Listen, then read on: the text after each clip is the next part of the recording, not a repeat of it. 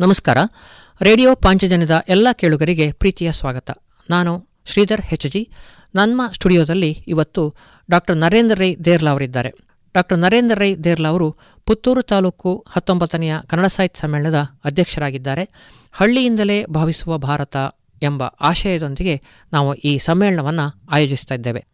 ಇನ್ನು ಮುಂದೆ ನರೇಂದ್ರ ರೈ ಅವರೊಂದಿಗೆ ಅವರ ಸಾಹಿತ್ಯದ ಒಲವು, ನಿಲುವು ಮತ್ತು ಅವರ ಜೀವನದ ಬಗೆಗಿನ ಅನುಭವಗಳನ್ನು ಕೇಳೋಣ.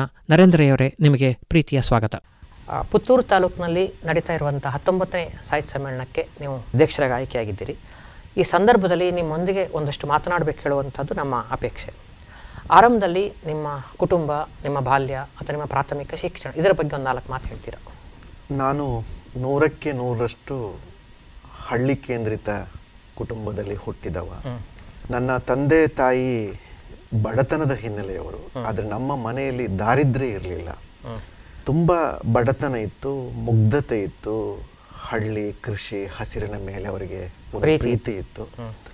ಕೃಷಿ ಮೂಲ ನೂರಕ್ಕೆ ನೂರಷ್ಟು ಅವರು ಕೃಷಿಕರೇ. ಆದರೆ ಅವರಿಗೆ ಅಕ್ಷರದ ಅಥವಾ ಸಾಹಿತ್ಯದ ಪ್ರಜ್ಞೆ ಅರಿವು ಜ್ಞಾನ ಯಾವುದೂ ಇರಲಿಲ್ಲ. ನನ್ನ ಅಪ್ಪಯ್ಯ ತುಂಬಾ ಕಷ್ಟಪಡುವವರು. ನಾನು ಹೆಚ್ಚು ಕಡೆ ಹೇಳ್ತಾ ಇರ್ತೇನೆ. ಅವರು ಕೃಷಿಯನ್ನು ಎಷ್ಟು ಪ್ರೀತಿಸ್ತಾ ಇದ್ರು ಅಂತಂದ್ರೆ ಗದ್ದೆಯನ್ನು ಉಳುಮೆ ಮಾಡಿ ನೀರು ನಿಲ್ಲಿಸಿ ಬಿತ್ತಿದ ಮರು ದಿವಸ ಅವ್ರು ಯಾವ ಕೆಲಸವೂ ಮಾಡ್ತಾ ಇರಲಿಲ್ಲ. ಅವ್ರು ಮಾಡ್ತಾ ಇದ್ದದ್ದು ಒಂದೇ ಕೆಲಸ. ಗದ್ದೆಯ ಬದುವಿಗೆ ಸುತ್ತು ಬಂದು ಅಲ್ಲಲ್ಲಿ ತೆಂಗಿನ ಮರದ ಬುಡದಲ್ಲಿ ಕೂತು ಚಿಕ್ಕ ಚಿಕ್ಕ ಕಲ್ಲುಗಳನ್ನ ಕೆಂಪು ನೀರಿಗೆ ಬಿಸಾಡ್ತಾ ಇದ್ರು. ಆವಾಗ ನೀರು ಕಂಪನ.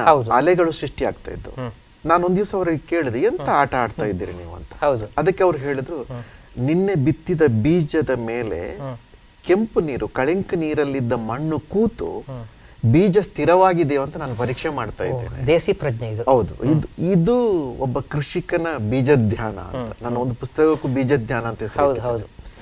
ಈ ರೀತಿ ಕೃಷಿಯನ್ನ ಪ್ರೀತಿಸ್ತಾ ಬಂದವರು ಅವರು. ಈ- ಈ ಬೀಜಧ್ಯಾನ ಇದೆಯಲ್ಲ ರೈತನ ಈ ಬೀಜಧ್ಯಾನ. ಮತ್ತೊಬ್ಬ ಕವಿಯ ಒಳಗಡೆ ಕಾವ್ಯ ಸೃಷ್ಟಿ ಆಗುವ ಕಾವ್ಯ ಜ್ಞಾನ ಅಥವಾ ಕವಿಯ ಬೀಜಧ್ಯಾನ ಇದು ಎರಡೂ ಒಂದೇ ನನ್ನ ಪ್ರಕಾರ. ಆ, ನಾನು ಈಗಲೂ ಕೃಷಿಕನೇ. ಹೌದು. ನನ್ನ ತಂದೆಯ ಅಥವಾ ತಾಯಿಯ ಒಂದು ಬಳುವಳಿಯಾಗಿ ನನಗೆ ಒಂದಷ್ಟು ಜಾಗ ಇದೆ. ನಾನು ಕೃಷಿಯನ್ನು ಅಧ್ಯಾಪನದಷ್ಟೇ ಬರವಣಿಗೆಯಷ್ಟೇ ಅದನ್ನು ಕೂಡ ಪ್ರೀತಿಸ್ತಾ ಇದ್ದೆ ನೀವು ಮಾತಾಡುವಾಗ ನಿಮ್ಮ ತಂದೆಯ ಬಗ್ಗೆ ಪ್ರಸ್ತಾಪ ಮಾಡಿದ್ರಿ ತಾಯಿ ಬಗ್ಗೆ ಪ್ರಸ್ತಾಪ ಮಾಡಿದ್ರಿ. ಅವರು ಕೃಷಿಕರಾಗಿದ್ದರು ಅಂತ ಹೇಳಿದ್ರಿ. ಅವರ ಹೆಸರು ಮತ್ತೆ ಅವರ ನನ್ನ ತಂದೆ ಹೆಸರು ಕುಂಜಣ್ಣ ರೈ ಅಂತ. ತಾಯಿ ಕಮಲಾ ರೈ ಅಂತ. ನಾವು ಮೂರು ಜನ ಮಕ್ಕಳು ಅಣ್ಣ ತೀರಿ ಹೋದ. ನಾನು ಅಕ್ಕ ಈಗ ಇದ್ದೇವೆ. ಮತ್ತು ಕೃಷಿಯನ್ನು ನಾನು ಮುಂದುವರಿಸ್ತಾ ಇದ್ದೇನೆ. ನೀವು ಅಧ್ಯಾಪನ ಪತ್ರಿಕೋದ್ಯಮ ಮತ್ತು ಕೃಷಿಯಲ್ಲಿ ಯಾವುದು ಹೆಚ್ಚು ಅಂತ ಆಯ್ಕೆ ಅಂತ ಕೇಳಿದ್ರೆ ನನಗೆ ಮೂರು ಸಮಾನವಾದದ್ದೇ. ಆದರೂ- ನೀವು ತೂಕಕ್ಕೆ ಹಾಕಿ ಪ್ರಮಾಣಬದ್ಧವಾಗಿ ಕೇಳೋದಾದ್ರೆ ಒಂದು ಸಾಸಿವೆಯಷ್ಟು ಒಂದು. ನಾನು ಜಾಸ್ತಿ ಪ್ರೀತಿಸ್ತೇನೆ. ತುಂಬಾ ಒಳ್ಳೆಯ ಮಾತದು ಕೃಷಿಯನ್ನು ನಾನು ಹೆಚ್ಚು ಪ್ರೀತಿಸ್ತೇನೆ ಹೇಳುವಂಥದ್ದು. ನಿಮ್ಮ ಪ್ರಾಥಮಿಕ ಶಿಕ್ಷಣವನ್ನ ಎಲ್ಲಿ ಪಡ್ಕೊಂಡ್ರಿ? ಮತ್ತು ಆ ಪ್ರಾಥಮಿಕ ಶಿಕ್ಷಣ ಸಂದರ್ಭದಲ್ಲಿ ನಿಮಗೆ ಕನ್ನಡದ ಅಭಿರುಚಿ ಹೇಗೆ ಆರಂಭ ಆಯಿತು ಅಂತ? ನಾನು ನನ್ನ ಪ್ರೈಮರಿ ಸ್ಕೂಲನ್ನ ಕೆಯೂರಲ್ಲಿ ನನ್ನ ಹುಟ್ಟೂರಲ್ಲಿ. ಅಲ್ಲಿ ಒಂದು ಶಾಲೆ ಇದೆ ಈಗ. ತುಂಬಾ ಚೆನ್ನಾಗಿದೆ. ಅದು ಕರ್ನಾಟಕ ಪಬ್ಲಿಕ್ ಸ್ಕೂಲ್ ಅಂತ ಹೆಸರನ್ನ ನೂ- ಹೊಸ ಹೆಸರನ್ನ ಪಡ್ಕೊಂಡಿದೆ ಬಾಲ್ಯದಲ್ಲಿ ನನಗೆ ಸಾಹಿತ್ಯದ ಬಗ್ಗೆ ಯಾವ ಒಲವು ಆಗ್ಲಿ ಯಾವ ಪ್ರೀತಿಯಾಗಿ ಇರಲಿಲ್ಲ. ಸಾಮಾನ್ಯ ಒಬ್ಬ ವಿದ್ಯಾರ್ಥಿಯಾಗಿ ನಾನು ಕಲಿತಾ ಇದ್ದೆ. ಹೆಚ್ಚು ಕಡಿಮೆ ನನಗೆ ಪಿ ಯು ಸಿಯವರೆಗೆ ಸಾಹಿತ್ಯದ ಬಗ್ಗೆ ಒಲವೇ ಇರಲಿಲ್ಲ. ಡಿಗ್ರಿಗೆ ಬಂದ ನಂತರ ನಾನು ಸೈಂಟ್ ಫಿಲೋಮಿನಾ ಕಾಲೇಜಿಗೆ ಸೇರಿದೆ. ಅಲ್ಲಿ ಒಂದು ಅಂತರಂಗ ಅಂತ ಒಂದು ಗೋಡೆ ಪತ್ರಿಕೆ ಇತ್ತು.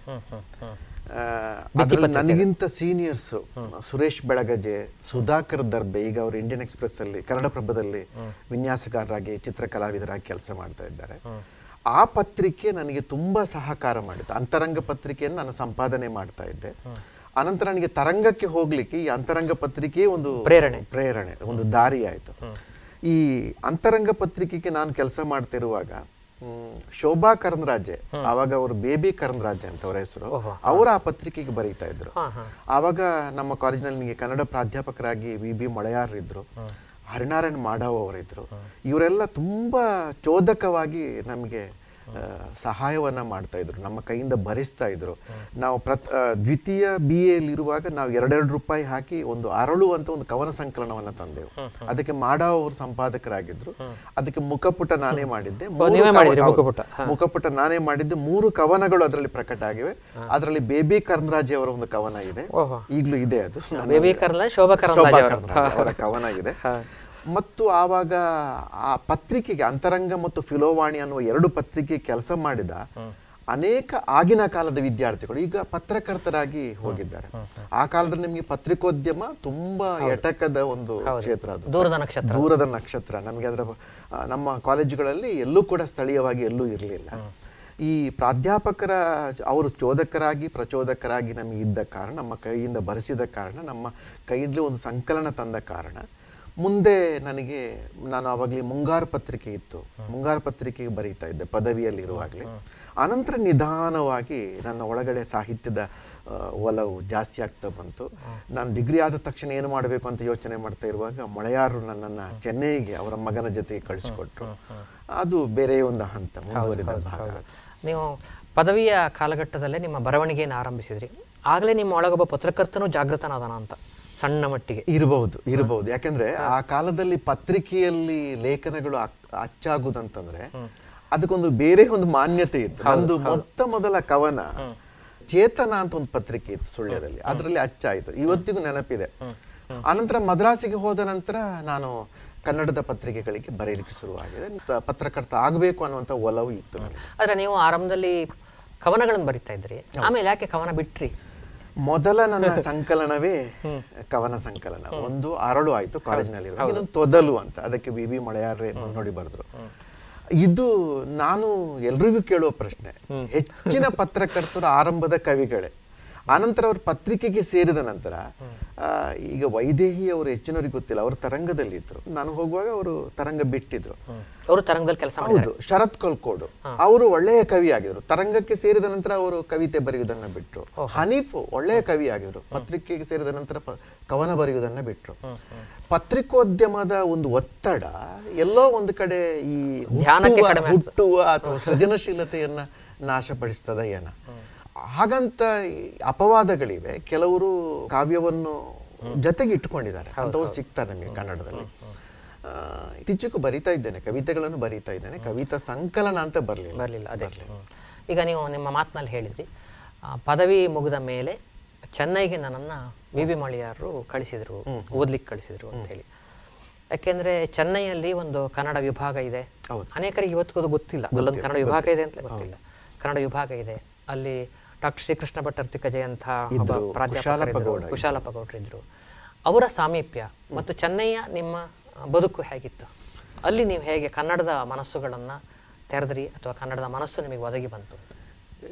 ನನ್ನ ಬದುಕಿನಲ್ಲಿ ನಾನು ಇವತ್ತೇನಾದ್ರೂ ಆಗಿದ್ದರೆ ಅದಕ್ಕೆ ಒಂದು ನಾನು ತರಂಗಕ್ಕೆ ಸೇರಿದ್ದು ಮತ್ತು ಓದುವುದಕ್ಕಾಗಿ ನಾನು ಚೆನ್ನೈಗೆ ಓದದ್ದು ನಾನು ಮದ್ರಾಸಿಗೆ ಹೋಗುವಾಗ ಪ್ರಪ್ರಥಮ ಬಾರಿ ನನ್ನ ಬದುಕಿನಲ್ಲಿ ನಾನು ಊರು ಬಿಟ್ಟು ಹೋದದ್ದು ಆ ಕಾಲ ಗಡಿ ದಾಟಿದ್ದು. ಹೌದು ಗಡಿ ದಾಟಿದ್ದು.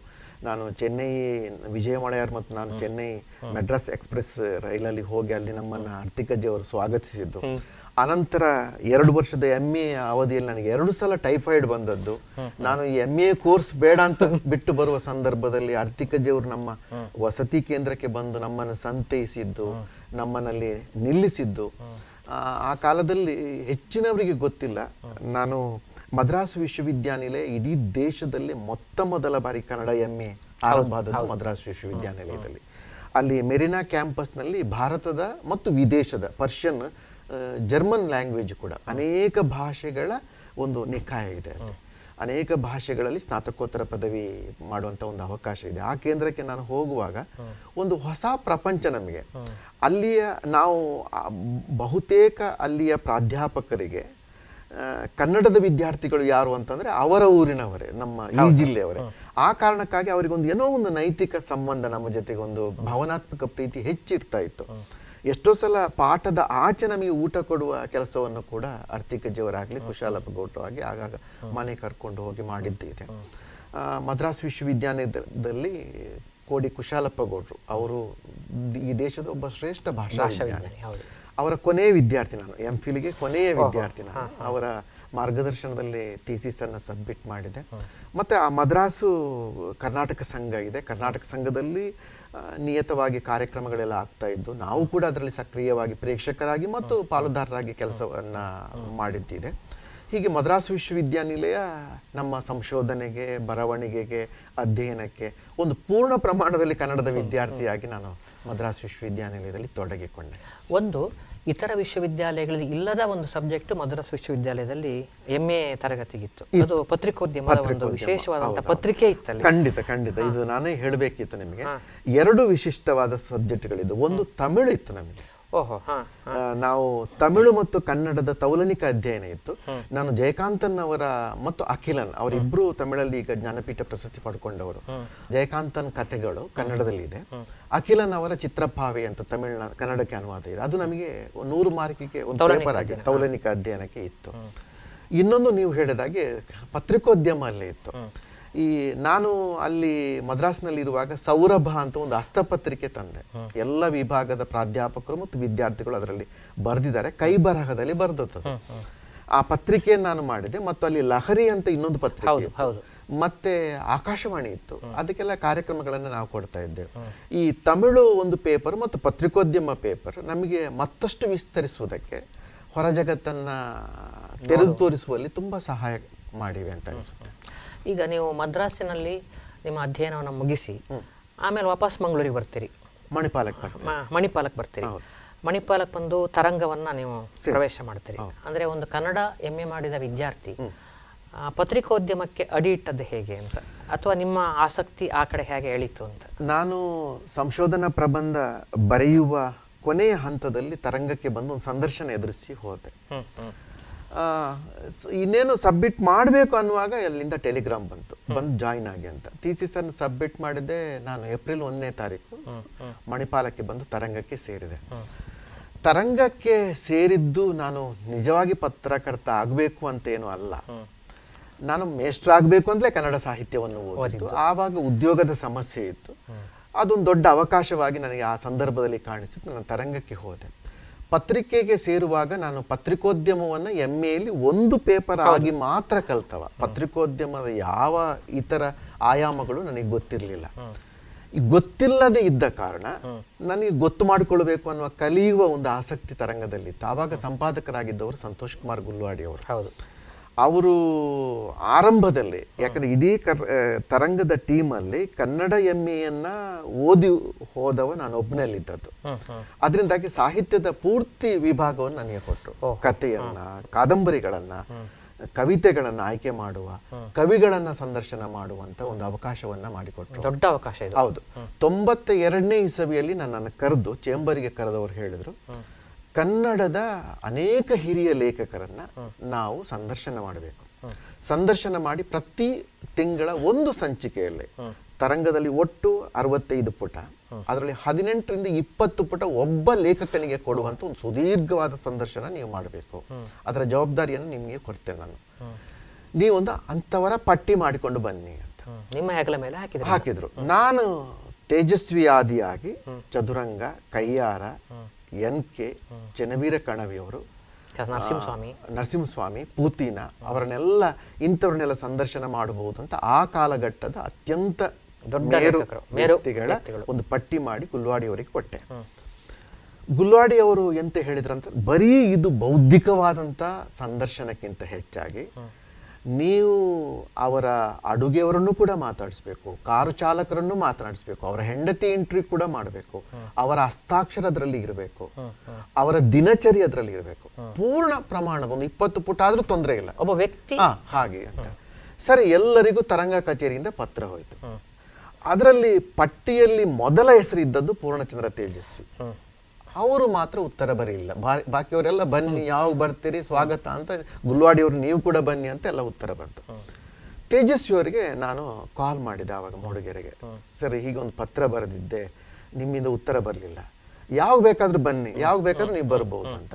ಹಾಗೆ ತೇಜಸ್ವಿ ಅವರ ಅಲ್ಲಿಗೆ ಹೋದೆ. ಅದು ಒಡನಾಟ ಆರಂಭ ಆಯ್ತು. ಅದೊಂದು ಬೇರೆ ಇನ್ನೊಂದು- ಕಥೆ ಇನ್ನೊಂದು ಕಥೆ ಆಯ್ತು.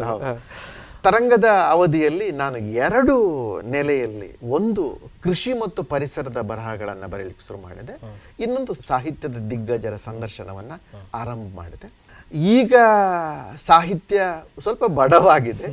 ಕೃಷಿಯ ಪರಿಸರದ ಬರಹಗಳನ್ನ ಬೇರೆ ಪತ್ರಿಕೆಗಳಿಗೆಲ್ಲ ನಿಯತವಾಗಿ ಬರೀತಾರೆ ಸಾಹಿತ್ಯ ಈಗ ಬಡವಾಗಿರಬಹುದು. ಆಗ ನಿಮ್ಮದೊಂದು ಬಹಳ ದೊಡ್ಡ ಶ್ರೀಮಂತವಾದಂತಹ ಒಂದು ಅಲ್ಲ ಬಡವಾಗಿದೆ ಅಂತ ನಾನು ಹೇಳ್ತಾ ಇರೋದು ಪತ್ರಿಕೆಗಳಲ್ಲಿ, ಸಾಹಿತ್ಯದ ಪುಟಗಳು ಈಗ ಮಾಧ್ಯಮಗಳಲ್ಲಿ ಕಡಿಮೆ ಆಗ್ತಾ ಕಡಿಮೆ ಕಡಿಮೆ ಕಡಿಮೆ ಆಗ್ತಾ ಇದೆ. ಅದರಿಂದಾಗಿ ಬರೀಲಿಕ್ಕೆ ನಮಗೆ ಮನಸ್ಸಿದ್ರು ಕೂಡ ಪ್ರಕಟಿಸುವವರು ಇಲ್ಲ ಕಷ್ಟ ಆಗ್ತದೆ ಹೌದು ಕಷ್ಟ ಆಗ್ತದೆ ಈಗ ಮತ್ತೆ ಪುನಃ ನಾನು ನಿಮ್ಮ ತರಂಗದ ಆ ನಿಮ್ಮ ಪಟ್ಟಿಗೆ ಬರ್ತೇನೆ. ನೀವು ಹೇಳಿದ ಅನೇಕ ಲೇಖಕರು ಅಥವಾ ಹೆಚ್ಚಿನ ಲೇಖಕರು ಕನ್ನಡದ ಮೇರು ಲೇಖಕರು ಮತ್ತು ಒಂದು ತಲೆಮಾರನ್ನ ಸೃಷ್ಟಿಸಿದವರು ಹೌದು. ಅಥವಾ ಮತ್ತೊಂದು ತಲೆಮಾರಿನ ಮೇಲೆ ಪ್ರಭಾವ ಬೀರಿದವರು ಇಂಥ ಲೇಖಕರೆಲ್ಲ ಅಲ್ಲಿದ್ದಾರೆ. ಈ ಲೇಖಕರ ಸಂದರ್ಶನವನ್ನ ನೀವು ಮಾಡುವಾಗ ನಿಮಗೆ ತುಂಬಾ ಆಪ್ತವಾದಂತಹ ವಿಸ್ಮಯವನ್ನು ಕೊಡುವಂತಹ ಅನೇಕ ಘಟನೆಗಳಾಗಿರ್ತವೆ ಅದರಲ್ಲಿ ಹೇಗೆ ನೆನಪು ಮಾಡಿಕೊಳ್ತೀರಾ ಅಂತ? ಖಂಡಿತ ನೆನಪು ಮಾಡಬಹುದು ನಾನು ತೇಜಸ್ವಿಯವರ ಸಂದರ್ಶನಕ್ಕೆ ಹೋದೆ ಮೂಡಿಗೆರೆಗೆ. ಹೋಗುವಾಗ್ಲೇ ನನ್ನ ತಲೆಯಲ್ಲಿ ಮಂದಣ್ಣ ಕರುವಾದ ಯಾಕಂದ್ರೆ ಆ ಕಾಲದಲ್ಲಿ ತೇಜಸ್ವಿ ಅಂದ್ರೆ ಬಹಳ ದೊಡ್ಡ ಲೇಖಕರು. ಇಂಟರ್ವ್ಯೂ ಸಂದರ್ಶನ ಮಾಡ್ಲಿಕ್ಕೆ ಹೋಗುವಾಗ ಒಂದಷ್ಟು ಪ್ರಶ್ನೆಗಳನ್ನ ಸಿದ್ಧ ಮಾಡಿಕೊಂಡು ಹೋಗಿದ್ದೆ. ತೇಜಸ್ವಿ ಅವರು ಪ್ರಶ್ನೆಗಳನ್ನ ತಗೊಂಡ್ರು. ತಗೊಂಡಾಗ ಅವರಿಗೆ ಅನಿಸಿತು ಇದು ಪ್ರಶ್ನೆಗಳು ಚೆನ್ನಾಗಿವೆ ಅದಕ್ಕೆ ಅವ್ರು ಹೇಳಿದ್ರು ನಾನು ಉತ್ತರ ಬರೆದು ಕೊಡ್ತೇನೆ ನಿಮಗೆ ಉತ್ತರ ಬರೆದು ಕೊಡ್ತೇನೆ ಅಂತ. ಸರಿ ಉತ್ತರ ಬಂತು ಅದು ತರಂಗದಲ್ಲಿ ಪ್ರಕಟ ಆಯಿತು. ತರಂಗದಲ್ಲಿ ಪ್ರಕಟ ಆಗುವ ಸಂದರ್ಭದಲ್ಲಿ ನಾವು ಗುಲ್ವಾಡಿಯವರು ಸಭೆ ಮಾಡ್ತಾ ಇದ್ದಾರೆ. ಸರಿ ತೇಜಸ್ವಿಯವರ ಮುಖಪುಟದಲ್ಲಿ ತೇಜಸ್ವಿಯವರ ಪತ್ನಿ ರಾಜೇಶ್ವರಿ ಮತ್ತು ಅವರ ಪ್ರೀತಿಯ ನಾಯಿ ಕಿವಿ. ಪ್ರಪ್ರಥಮ ಬಾರಿಗೆ ರಾಜೇಶ್ವರಿಯವರನ್ನು ನೋಡಿದ್ದು ಅವರ ನಾಯಿಯನ್ನು ಜನ ನೋಡಿದ್ದು ಬರಹದಲ್ಲಿ ನೋಡಿದ್ರು. ಮುಖಪುಟದಲ್ಲಿ ಅದು ಅಚ್ಚಾಯಿತು. ಅಚ್ಚಾಗಿ ಒಂದು ಒಂದು ವಾರ ಕಳೆದ ನಂತರ ನಾನು ತರಂಗ ಕಚೇರಿಗೆ ಹೋಗುವಾಗ ಎದುರುಗಡೆಯಿಂದ ಸರ್ಕ್ಯುಲೇಷನ್ ಮ್ಯಾನೇಜರ್ ಬರ್ತಾ ಇದ್ದಾರೆ. ನಾಯರಿಯವರು. ನಾಯರಿಯವರು. ನನ್ನನ್ನು ಈಗ ಬೈತಾರಂತ ಹೇಳಿ ನಾನು ಬೇರೆ ದಾರಿಯಲ್ಲಿ ಹೋದೆ. ಅವರು ನಾನು ಓಡಿಕೊಂಡು ಬಂದು ಸರ್ ತೇಜಸ್ವಿ ಅವರ ಚಿತ್ರ ಹಾಕಿದ್ರಲ್ಲ ತರಂಗದಲ್ಲಿ ಅವರು ಫಿಲ್ಮ್ ಸ್ಟಾರ ಸರ್ ಅಂತ ಕೇಳಿದ್ರು. ಚಲನಚಿತ್ರ ನಟರ ಇಲ್ಲ ಅವರು ಸಾಹಿತ್ಯ. ಸರ್ ಶಿವಮೊಗ್ಗದಲ್ಲಿ ಮೈಸೂರಲ್ಲಿ ಎಲ್ಲ ಸರ್ಕ್ಯುಲೇಷನ್ ಜಾಸ್ತಿ ಆಗಿದೆ. ತುಂಬಾ ಜನ ತಗೊಂಡಿದ್ದಾರೆ ತರಂಗ. ಹಾಕಿ ಸರ್ ತೊಂದರೆ ಇಲ್ಲ ಸಾಹಿತಿಗಳ ಚಿತ್ರವನ್ನು ಮುಖಪಟದಲ್ಲಿ ಹಾಕಿ ಅಂತ ಹೇಳಿದ್ರು. ಒಂದು ಹೊಸ ಪರಂಪರೆ. ಹೌದು. ಅದು ಗುಲ್ವಾಡಿ ಅವರಿಗೂ ಅದೇ ಮಾತು ಅವ್ರು ಹೇಳಿದ್ರು. ಆನಂತರ ನಿಯತವಾಗಿ ಒಂದು ಇಪ್ಪತ್ತು ತಿಂಗಳು ಒಬ್ಬೊಬ್ಬ ಲೇಖಕನನ್ನ ನಾವು ಹತ್ತರಿಂದ ಹದಿನಾರು ಹದಿನೆಂಟು ಪುಟ ಬರೆದು ತೋರಿಸುವ ಪ್ರಯತ್ನವನ್ನ ಮಾಡಿದೆವು ಪುತಿನ ಅವರು. ಪುತಿನ ಬರೆದ ಪತ್ರ ನನಗೆ ಈಗಲೂ ಇದೆ. ಅವರ ಸಂದರ್ಶನ ಬಂತು. ಅವರಲ್ಲಿ ನನಗೆ ಕೆಲವು ನೆನಪಾಗ್ತಾ ಇದೆ. ಅವರಲ್ಲಿ ಕೊನೆಗೆ ಒಂದು ಪ್ರಶ್ನೆ ಕೇಳಿದ್ದೆ. ಸರ್ ನಿಮ್ಮ ಒಳಗಡೆ ಕಾವ್ಯ ಹೇಗೆ ಹುಟ್ಟುತ್ತೆ ಅಂತ. ಅವ್ರು ನನ್ನನ್ನೇ ಹೀಗೆ ನೋಡಿದ್ರು. ನೋಡಿ ನೀವು ಮಂಗಳೂರಿನವರಲ್ವಾ? ಹೌದು ಸರ್. ನೀವು ಕಡಲ್ ನೋಡಿದಿರ ನೋಡಿದ್ದೇನೆ ಸರ್. ಕಡಲ್ ನೋಡುವಾಗ ಕಡಲಿನ ಬದಿಯಿಂದ ಸದ್ದು ಬರುತ್ತೆ ಅಲ್ವಾ ಅದು ಗೊತ್ತಾ ನನಗೆ ಗೊತ್ತು. ಅಲೆಯ ಸದ್ದು ತೆರೆಯ ಸದ್ದು. ಅಲ್ಲ ಅಲ್ಲ ಅಲ್ಲ ಅಲ್ಲ. ಅದು ತೆರೆಯ ಆಳದಲ್ಲಿ ಚಲಿಸುವ ಮರಳಿನ ಸದ್ದು ಅಂತ ಹೇಳಿದ್ರು ಅವ್ರು. ಹಾಗೆಯೇ ಕವಿಯ ಒಳಗಡೆ ಕಾವ್ಯ ಹುಟ್ಟುತ್ತೆ. ಅದು ಒಳಗಡೆ ಒಂದು ಸುಳಿ ಅದು ಒಂದು ಚಕ್ರ ಸುಳಿ ಅದೇ ನಿಜವಾಗಿ ಕಾವ್ಯವನ್ನ ಹುಟ್ಟಿಸುವಂತದ್ದು ಅಂತ. ಅದೊಂದು ನೆನಪು ನನ್ನ ಪುಸ್ತಕದಲ್ಲಿ ಅಚ್ಚಾಗಿದೆ. ಎಂಟು ಲೋಕ ಅಂತ ಒಂದು ಪುಸ್ತಕ ಮಾಡಿದ್ದೇನೆ ಕವಿಗಳ ಸಂದರ್ಶನ. ಚೆನ್ನವೀರ ಕಣವಿ ಅವರನ್ನ ಸಂದರ್ಶನ ಮಾಡಲಿಕ್ಕೆ ಧಾರವಾಡಕ್ಕೆ ಹೋದೆ. ಧಾರವಾಡಕ್ಕೆ ಹೋಗುವಾಗ ಬಸ್ ಸ್ಟ್ಯಾಂಡ್ ಅಲ್ಲಿ ಧಾರವಾಡದ ಬಸ್ ಸ್ಟ್ಯಾಂಡ್ ಅಲ್ಲಿ ಒಬ್ಬ ಭಿಕ್ಷುಕ ಕೆ ಎಸ್ ನರಸಿಂಹಸ್ವಾಮಿ ಅವರ ಒಂದು ಕವಿತೆಯನ್ನ ಹಾಡ್ತಾ ಇದ್ದಾನೆ. ಹೇಗೆ ಹಾಡ್ತಾನೆ ಅಂತಂದ್ರೆ ಬೆಂಕಿ ಪೆಟ್ಟಿಗೆ ಉಂಟಲ್ಲ ಅದರ ಒಂದು ಕಡ್ಡಿಯನ್ನ ಹೊರಗೆ ತೆಗೆದು ಅದಕ್ಕೊಂದು ರಬ್ಬರ್ ಬ್ಯಾಂಡ್ ಹಾಕಿ ಟಕ ಟಕ ಟಕ ಟಕ ಮಾಡ್ತಾ ರಾಯರು ಬಂದರು ಮಾವನ ಮನೆಗೆ ಅಂತ ಹಾಡ್ತಾನೆ ಹೌದು ಒಂದು ರಿದಮ್ ಬಸ್ಸಿನ ಒಳಗಡೆ ಹೋಗಿ ಹಾಡುವುದು ಜನ ಐವತ್ತು ಪೈಸೆ ಒಂದು ರೂಪಾಯಿ ಐದು ರೂಪಾಯಿ ಎಲ್ಲ ಕೊಡ್ತಾ ಇದ್ರು ಅದರಿಂದ ಅವ ಬದುಕ್ತಾ ಇದ್ದ. ಅವ ಬಸ್ಸಿನಿಂದ ಇಳಿದಾಗ ನಾನು ಅವನನ್ನ ಮಾತಾಡಿಸಿದೆ. ನಿನಗೆ ಈ ಹಾಡು ಬರೆದವರು ಯಾರು ಅಂತ ಗೊತ್ತಾ? ಇಲ್ಲ ಸ್ವಾಮಿ ದೇವರವರನ್ನು ಚೆನ್ನಾಗಿ ಇಟ್ಟಿರಲಿ. ಹತ್ತು ವರ್ಷದಿಂದ ಆ ಹಾಡು ನನಗೆ ಅನ್ನದ ದಾರಿ ಆ ಕಾವ್ಯ ಬರೆದವನ ಹೊಟ್ಟೆ ತಣ್ಣಗಿರಲಿ ಅಂತ ಹೇಳಿದ. ಮುಂದಿನ ವಾರ ನಾನು ಸಂದರ್ಶನಕ್ಕೆ ಹೋದದ್ದು ಅದೇ ಕೆ ಎಸ್ ನರಸಿಂಹಸ್ವಾಮಿ ಅವರ ಮನೆಗೆ. ನಾನು ಆರಂಭದಲ್ಲಿ ಅವ್ರಿಗೆ ಹೇಳಿದೆ ಸರ್ ನಿಮ್ಮ ಕಾವ್ಯವನ್ನ ಒಬ್ಬ ಅನ್ನದ ದಾರಿಯಾಗಿ ಮಾಡಿಕೊಂಡು ಧಾರವಾಡದ ಬಸ್ ಸ್ಟ್ಯಾಂಡಲ್ಲಿ ಒಬ್ಬ ಭಿಕ್ಷುಕ ಬದುಕ್ತಾ ಇದ್ದಾನೆ. ಯಾವ ಹಾಡು? ರಾಯರು ಬಂದರು ಮಾವನ ಮನೆ. ನೋಡಿ ಇದಕ್ಕಿಂತ ದೊಡ್ಡ ಜ್ಞಾನಪೀಠ ಪ್ರಶಸ್ತಿ ನನಗೆ ಬೇಕಾ ಅಂತ ಹೇಳಿದರು. ಒಂದು ಕಾವ್ಯ ಒಬ್ಬ ಭಿಕ್ಷುಕನಿಗೆ ಅನ್ನದ ದಾರಿ ಆಗ್ತಾ ಇದೆ ಅಂತಂದ್ರೆ ಅನ್ನ ಕೊಡ್ತಾ ಇದೆ ಅಂತಂದ್ರೆ ಇದಕ್ಕಿಂತ ದೊಡ್ಡ ಭಾಗ್ಯ ನನಗೆ ಬೇಕಾ ಅಂತ. ಮನಸ್ಸು ತುಂಬಿ. ಆನಂತರ ಚದುರಂಗರ ಸಂದರ್ಶನ ಮಾಡಿದೆ. ಕೈಯಾರ ಸಂದರ್ಶನ ಮಾಡಿದೆ. ಎನ್ ಕೆ ಅವರ ಸಂದರ್ಶನ ಮಾಡಿದೆ. ಒಂದಷ್ಟು ಜನರ ಸಂದರ್ಶನ ತರಂಗದಲ್ಲಿ ಅಚ್ಚಾಗ್ತದೆ. ಈ ನರಸಿಂಹಸ್ವಾಮಿ ಅವರ ಸಂದರ್ಶನ ಮಾಡುವಾಗ ಅವರ ಪತ್ನಿಯನ್ನ ಸಂದರ್ಶನ ಮಾಡುವಾಗ ಯಾವ ವೆಂಕಮ್ಮ ಅವರ ಸಂದರ್ಶನ ಮಾಡಿದೆ. ತುಂಬಾ ಪ್ರೀತಿಸ್ತಾ ಇದ್ರು ಕೆ ಎಸ್ ಅವರು. ಅವರು ಮೊತ್ತ ಮೊದಲ ಬಾರಿಗೆ ಅವರು ಕಿಕ್ಕೇರಿಯಲ್ಲಿ ಹುಟ್ಟಿದ್ದು ಮಂಡ್ಯದ ಒಂದು ನೀರಾವರಿ ಇಲಾಖೆಯಲ್ಲಿ ಕೆಲಸ ಮಾಡ್ತಾ ಇರ್ತಾರೆ. ಆವಾಗ ಅವರಿಗೆ ತಿಂಗಳ ವೇತನ ಇನ್ನೂರು ರೂಪಾಯಿ. ಅವ್ರ ಇನ್ನೂರು ರೂಪಾಯಿ ವೇತನ ಬರುವಾಗ ಕೂಡ ಹೆಂಡತಿಯೊಬ್ಬಳು ಮನೆಯೊಳಗಿದ್ದರೆ ಒಂದು ಕೋಟಿ ರೂಪಾಯಿ ಅಂತ ಬರೆದಿದ್ದಾರೆ ಸರಿ ಆರಂಭದಲ್ಲಿ ಒಂದಷ್ಟು ಕವಿತೆಗಳನ್ನ ಬರೆದು ಯಾರೋ ಹೇಳಿದ್ರಂತೆ ಅವ್ರಿಗೆ ಇದನ್ನೊಂದು ನೀವು ಸಂಕಲನ ಮಾಡಬೇಕು ಅಂತ. ಸರಿ ಅವ್ರು ಪ್ರತಿ ಗುರುವಾರವ ಶುಕ್ರವಾರ ನನಗೆ ಗೊತ್ತಿಲ್ಲ. ಶುಕ್ರವಾರ. ಅವರು ಹಳೆ ಮೈಸೂರಲ್ಲಿ ಎಲ್ಲೋ ಹೋಗಿ ಹೆಂಡತಿಗೆ ಮಲ್ಲಿಗೆ ತಗೊಂಡು ಹೋಗ್ತಾ ಇದ್ರು. ಮಲ್ಲಿಗೆ ಕೊಡುವವನ ಜತೆಗೆ ನನ್ನ ಕವನ ಹೂವಿನ ವ್ಯಾಪಾರ ಮಾಡ್ತಾ ಅವ್ರು ಹೇಳ್ತಾರೆ ನನ್ನ ಕವನ ಸಂಕಲನ ತರಬೇಕು ಅಂತ ಇದೆ ಹೇಗೆ ಹೆಸರು ಕೊಡಬೇಕು ಅಂತ. ಆವಾಗ ಮಲ್ಲಿಗೆಯನ್ನ ಆತ ಈ ಬಾಳೆ ಎಲೆಯಲ್ಲಿ ಕಟ್ತಾ ಮೈಸೂರು ಮಲ್ಲಿಗೆ ಅಂತ ಹೆಸರಿಡಿ ಬುದ್ಧಿ ಅಂತ ಹೇಳ್ತಾರೆ ಅವ್ರು ಅದೇ ಹೆಸರನ್ನ ಕಾವ್ಯಕ್ಕೆ ಇಡ್ತಾರೆ. ಅದು ಈಗ ಕನ್ನಡದಲ್ಲಿ ಅತ್ಯಂತ. ಹೌದು. ಅತ್ಯಂತ ಹೆಚ್ಚು ಮಾರಾಟ ಆದ ಇಡೀ ಇಂಡಿಯಾದಲ್ಲಿ ಹೌದು. ಇಡೀ ದೇಶದಲ್ಲಿ ಅತ್ಯಂತ ಹೆಚ್ಚು ಮರುಮುದ್ರಣಗೊಂಡ ಮಾರಾಟ ಆದ ಕವನ ಸಂಕಲನ ಮತ್ತು ಇಡೀ ದೇಶದಲ್ಲಿ ಕವನ ಸಂಕಲನವನ್ನ ಆಧರಿಸಿ ಚಲನಚಿತ್ರ ಬಂದದ್ದು ನನಗೆ ಗೊತ್ತಿರುವ ಹಾಗೆ ಅದು ಒಂದೇ ಮತ್ತು ಅದಕ್ಕೆ ರಾಷ್ಟ್ರ ಪ್ರಶಸ್ತಿ ಕೂಡ ಬಂದಿದೆ. ಅವರು ಅನೇಕ ವಿವರಗಳನ್ನು ಯಾಕೆಂದ್ರೆ ಅಡಿಗರು ಮತ್ತು ಅವರಿಗೆ ಒಂದು ರೀತಿಯ ಬೌದ್ಧಿಕವಾದಂತಹ ಬೌದ್ಧಿಕವಾದಂತ ಒಂದು ಭಿನ್ನಾಭಿಪ್ರಾಯ ಇತ್ತು. ಅದನ್ನೆಲ್ಲ ಉಲ್ಲೇಖ ಮಾಡಿದ್ರು. ಅವರು ನಶ್ಯ ಸೇತ್ತ ಸೇತ್ತ ಮಾತಾಡ್ತಾ ಇದ್ರು. ಅವರಿಗೆ ಕೈ ನಡುಗ್ತಾ ಇತ್ತು. ನಶ್ಯ ಕೆಳಗಡೆ ಉದುರಿದಾಗ ವೆಂಕಮ್ಮ ಓಡಿಕೊಂಡು ಬಂದು ಇಲ್ಲೊಂದು ಬಟ್ಟೆ ಹಾಕಿದ್ದು. ಓಹೋ. ಅದು ನಮ್ಮ ನನ್ನಲ್ಲಿ ಚಿತ್ರ ಇತ್ತು. ಅದು ಇತ್ತೀಚಿನವರೆಗೆ ಇತ್ತು ಒಂದು ಅಪರೂಪದ ಸಂದರ್ಶನ ಅದಾಗಿತ್ತು. ಅಪರೂಪದ ದಾಂಪತ್ಯ ದಾಂಪತ್ಯ ಕೂಡ. ಅಯ್ಯೋ ಬಹಳ ಪ್ರೀತಿಸ್ತಾ ಇದ್ರು ಅವರು. ಹೆಂಡತಿಯನ್ನು ತುಂಬಾ ಪ್ರೀತಿಸ್ತಾ ಇದ್ರು. ಅದೇ ಕೂಡ ವೆಂಕಮ್ಮ ಅವರಿಗೆ ಕೂಡ ಗಂಡನ ಮೇಲೆ ಅತೀವವಾದಂತ ಪ್ರೀತಿ ಇತ್ತು. ತುಂಬಾ ನೆನಪುಗಳೆಲ್ಲ. ನೀವು ಮಾತಾಡುವಾಗ ಒಂದು ಮಾ- ಧಾರವಾಡಕ್ಕೆ ಹೋಗಿದ್ದೆ. ಕಣವಿಯವರ ಸಂದರ್ಶನ ಕಣವಿಯವರ. ಅವರ ಶ್ರೀಮತಿಯವರ ಸಂದರ್ಶನ. ಮಾಡಿದ್ರೆ. ಯಾಕೆಂದ್ರೆ ಒಂದು ಕಡೆಯಲ್ಲಿ ಮೈಸೂರಿನಲ್ಲಿ ನರಸಿಂಹಸ್ವಾಮಿ ಅಥವಾ ಈ ಪ್ರದೇಶದ ನರಸಿಂಹಸ್ವಾಮಿ. ಧಾರವಾಡದಲ್ಲಿ ಅವರು ಕಣವಿಯವರು. ಆ ಮಾಡುವಾಗ ನಿಮಗೆ ಒಟ್ಟು ಅವರ ಕಾವ್ಯದ ಸ್ವರೂಪದ ಬಗ್ಗೆ ಈಗ ನೆನಪಿಸಿಕೊಳ್ಳಿಕ್ಕಾಗತ್ತಾ? ಒಂದು ನರಸಿಂಹಸ್ವಾಮಿಯವರ ಕವಿತೆ ಕಣವಿಯವರ ಕವಿತೆ. ಹೌದು. ಕಣವಿ ಮತ್ತು ಸ್ವಾಮಿಯವರ ಕೆ ಎಸ್ನವರ ಕವಿತೆಗಳ ಒಳಧ್ವನಿ ಮೃದು ಮಧುರವಾದದ್ದು ಇಬ್ಬರದು ಕೂಡ. ಹೌದು. ನನಗೆ ಪೂತಿನ ಅವರ ಬಗ್ಗೆ ಕೂಡ ಅದೇ ಅಭಿಪ್ರಾಯ ಇದ್ರೂ ಕೂಡ ಅವರು ಮಾತಾಡುವಾಗ ತುಂಬಾ ಗಡಸಾಗಿ ಕಂಡ್ರು ಪೂತಿನ ಅವರು. ಆ ವಯಸ್ಸಿನಲ್ಲೂ ಕೂಡ ನಾನು ಅವರ ಮಾ ಅವರ ಸಂದರ್ಶನಕ್ಕೆ ಹೋದಾಗ ಅವರಿಗೆ ತೊಂಬತ್ತ ಮೂರು ವರ್ಷ ಏನೋ ಇರಬೇಕು.